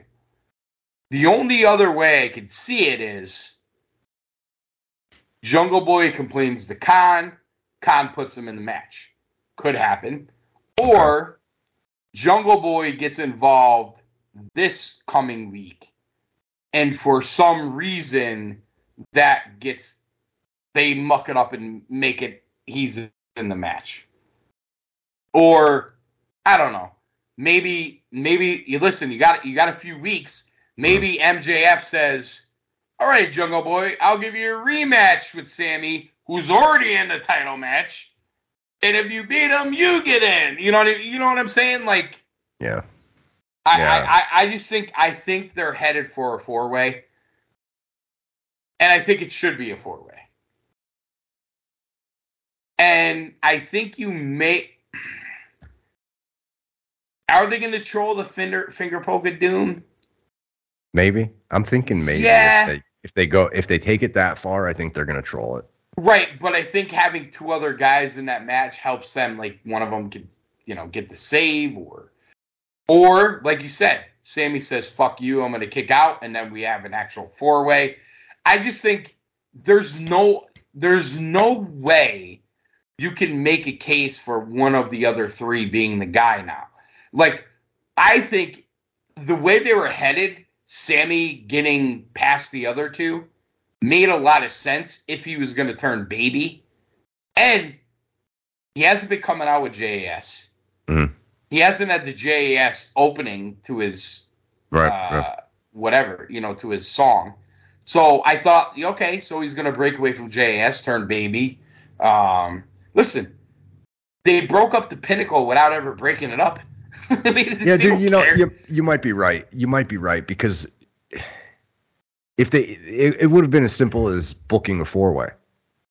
You know, Khan could have just had Tony say, you know, oh, Tony Khan says it's a four way at the pay per view. So Right. why are they even doing a tournament? Yeah, you're probably what, right. what, what I what I think it is, it's going to be MJF is going to make it a four way because for some reason he has to. You know what I mean? Mhm. And it's going to be, be forced into it. stupid, and you're going to be like, this doesn't make any sense. Why the fuck are they doing this? But again, I'm going to go back to what I said a little while ago. Put all logic to Yeah. the side. Because the easy answer would be for Khan to say, I'm going to have a three way match, and the winner is the number one contender to MJF. But they didn't do that. Well, so there's a or- reason or- they didn't do that. Right. Or Right. or there's there's another thing he could have done. We're gonna have a four way between the pillars and then actually like make them all look strong going into the match. Like like Like, Yeah. or or you know, I mean, listen, I know they've done it a million times, but it's almost like the MJF thing. Like, you need to we you need to win three matches in a row to get into this match, right? Mhm. And then they all three win those matches. Right.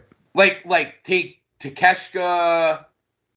Uh, Call up Archer, give him something to do, take a Mm, job. Yeah, right, right? right.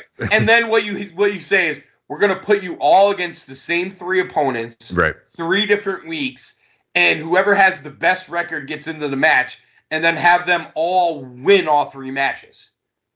By the way, I have to shout out MJF for the the promo. Did you catch up? Did you catch it when he dropped the playa line?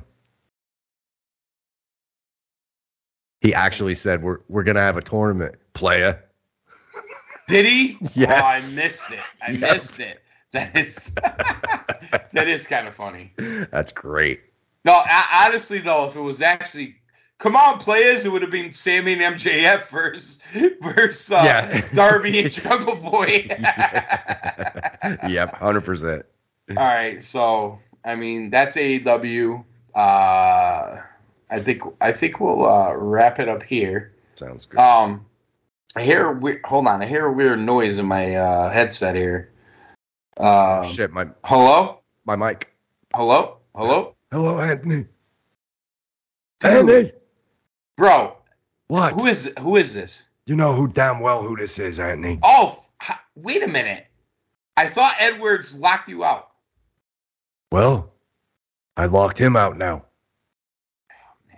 Smart. Gov- I'm smart. gov- I got it upstairs, Anthony. You government people, I'll tell you. I'm not government though. So I'm just so, a doctor. Yeah, you're a doctor. Yeah, okay. I'm a doctor. so uh, why are you here? Why am I here? I'll tell you why I'm here. Got to give a shout out to my boy. He's probably on the bed right now. Under the knife, as we say, Anthony. That's doctor jargon. Say, you go under the knife. Got to give him the shout out. I hope he's wearing the mask. There's fungus. I warned you guys about the fungus.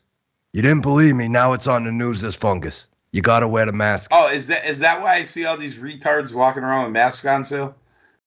retarded fungus is spreading, Anthony. Let me let me. In your heart of hearts, do you really think Whitehouse wants your well wishes? In my heart of hearts, my heart works. Okay.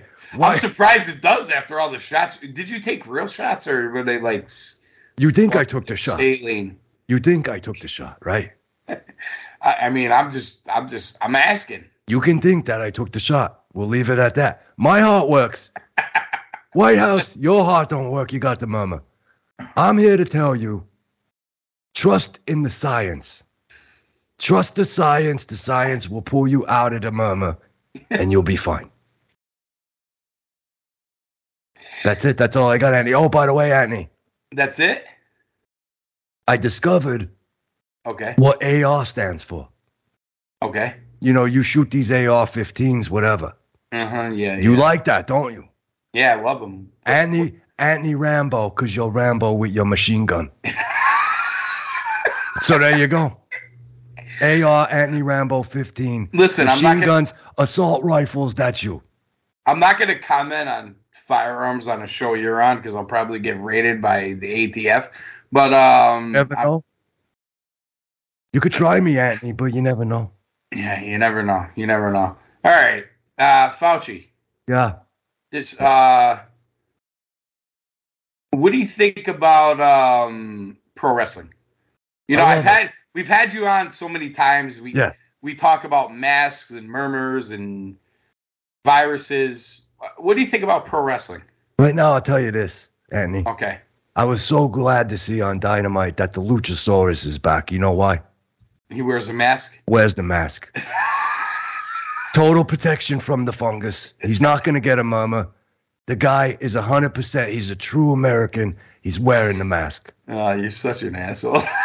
I'm the best, and you know it. All right. All right. So let me ask you a question. Uh, Komander, too. Komander, he's a good one. um, yeah, I'm sure you love Komander. Yeah, it's, it's right around along the lines. What do you think of Adam Page, Hangman? Oh, I love the cowboy. He's such a cowboy. yeah, yeah. You He's, he's the best. Yeah, he probably shared butterfly jeans. Uh, anyway, um, CM Punk is an asshole for what he did to the Hangman. So uh, what do you think about Tony Khan's bug eyes? well, Anthony, he might have a thyroid issue with the bug eyes. Yeah, No, that, that's could- definitely a thyroid issue. It could be thyroid, but it could also be something else. Anthony, I don't know if we should talk about that. Do you like snow? I love it when it snows, Anthony. I love it when it snows. All right, one more question, Fauci, Yeah. I'll let you get out of here. Uh, who should have won at WrestleMania, the uh, Tribal Chief or Cody Rhodes? Oh, Cody Rhodes, I think. Oh, yeah. Yeah. Yeah, I No. think he had it. That might have been the only good thing you said, you know, uh, in all the times we've had you on. All right, Fauci, uh, uh, any kind words for Whitehouse as he Yep. heads into uh, major surgery? Whitehouse, as as you head into surgery, listen to my voice. Are you listening to Whitehouse?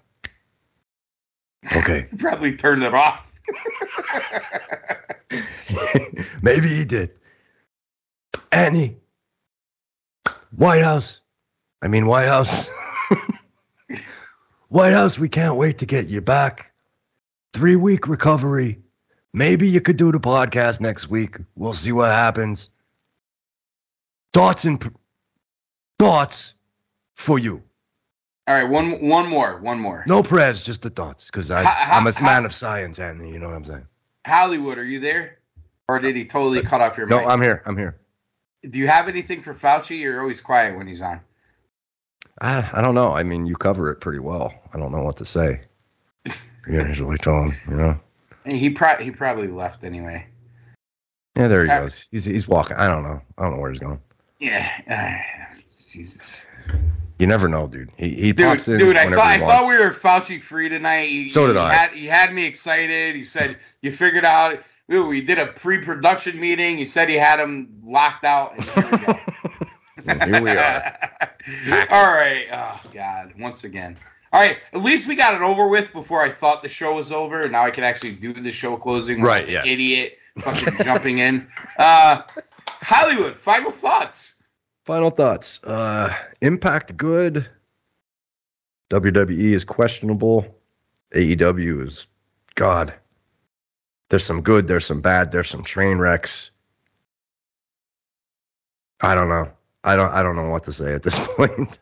But I'm- Wrestling I'm wise, ex- yeah. I'm excited wrestling wise for Impact. Actually, I want to see where Maclin goes. I want to see what happens with that. yeah. Coming off a good pay per view, we'll see what happens. Yeah. Oh, you know what? One other thing I want to bring up about before we go. That building they ran in Toronto was awesome. Oh yeah, it was really cool. Yeah, Yeah. The Awesome lighting, the balcony. yeah. Um, listen, they're not going to have the biggest crowds. We get it, but it, it, it, they did a great job with that building and ma- making the f- show feel special. Mhm. Uh, so that was great. My final thoughts are this: I agree with everything said as far as pro wrestling. Go New York Rangers. We're up 2-0 against the New Jersey Devils, so I'll Yeah. take that. And once again, all kidding aside, want to send our uh, heartfelt um, well wishes and prayers to our boy Whitehouse. Uh, we love you, buddy, and uh, get better soon. And we look forward to having you back. Yes, sir. And uh, myself and Edwards will be back, you know, next week or the week after. We'll see how it all plans out. no promises, especially when it comes to us. Yep. But uh, we'll we'll be back shortly and uh, break down some wrestling for you. And uh, I mean, probably we'll come back next week because, as crazy as it sounds, I feel like we have to talk about this MJF pillar thing yeah. it, it should be better, but at least it's something to talk about. So uh, we'll go with that, and then uh, who knows what WWE will come with, and we'll keep an eye on the Maclin Aldis thing and everything else. Uh, be sure to keep an eye on Retromania Podcast Network. Uh, shout out Dave, shout out Kobe, um, kicking out at two. Be sure to check it out. Dave does a great job, and uh, who knows? Maybe we'll get into some other things with pro wrestling. Uh, maybe we'll, maybe we'll even do a retro segment from here. Uh, just to do something different. But either way, we're gonna get out of here tonight. Uh, cool Truth, Cool Truth Podcast Productions. Once again, Retromania Podcast Network. I'm Daddy Cool AC. He's Hollywood Jeff Edwards. For our brother Whitehouse, we love you, buddy. Good night, everybody. For Whitehouse, nighty night. Nighty night.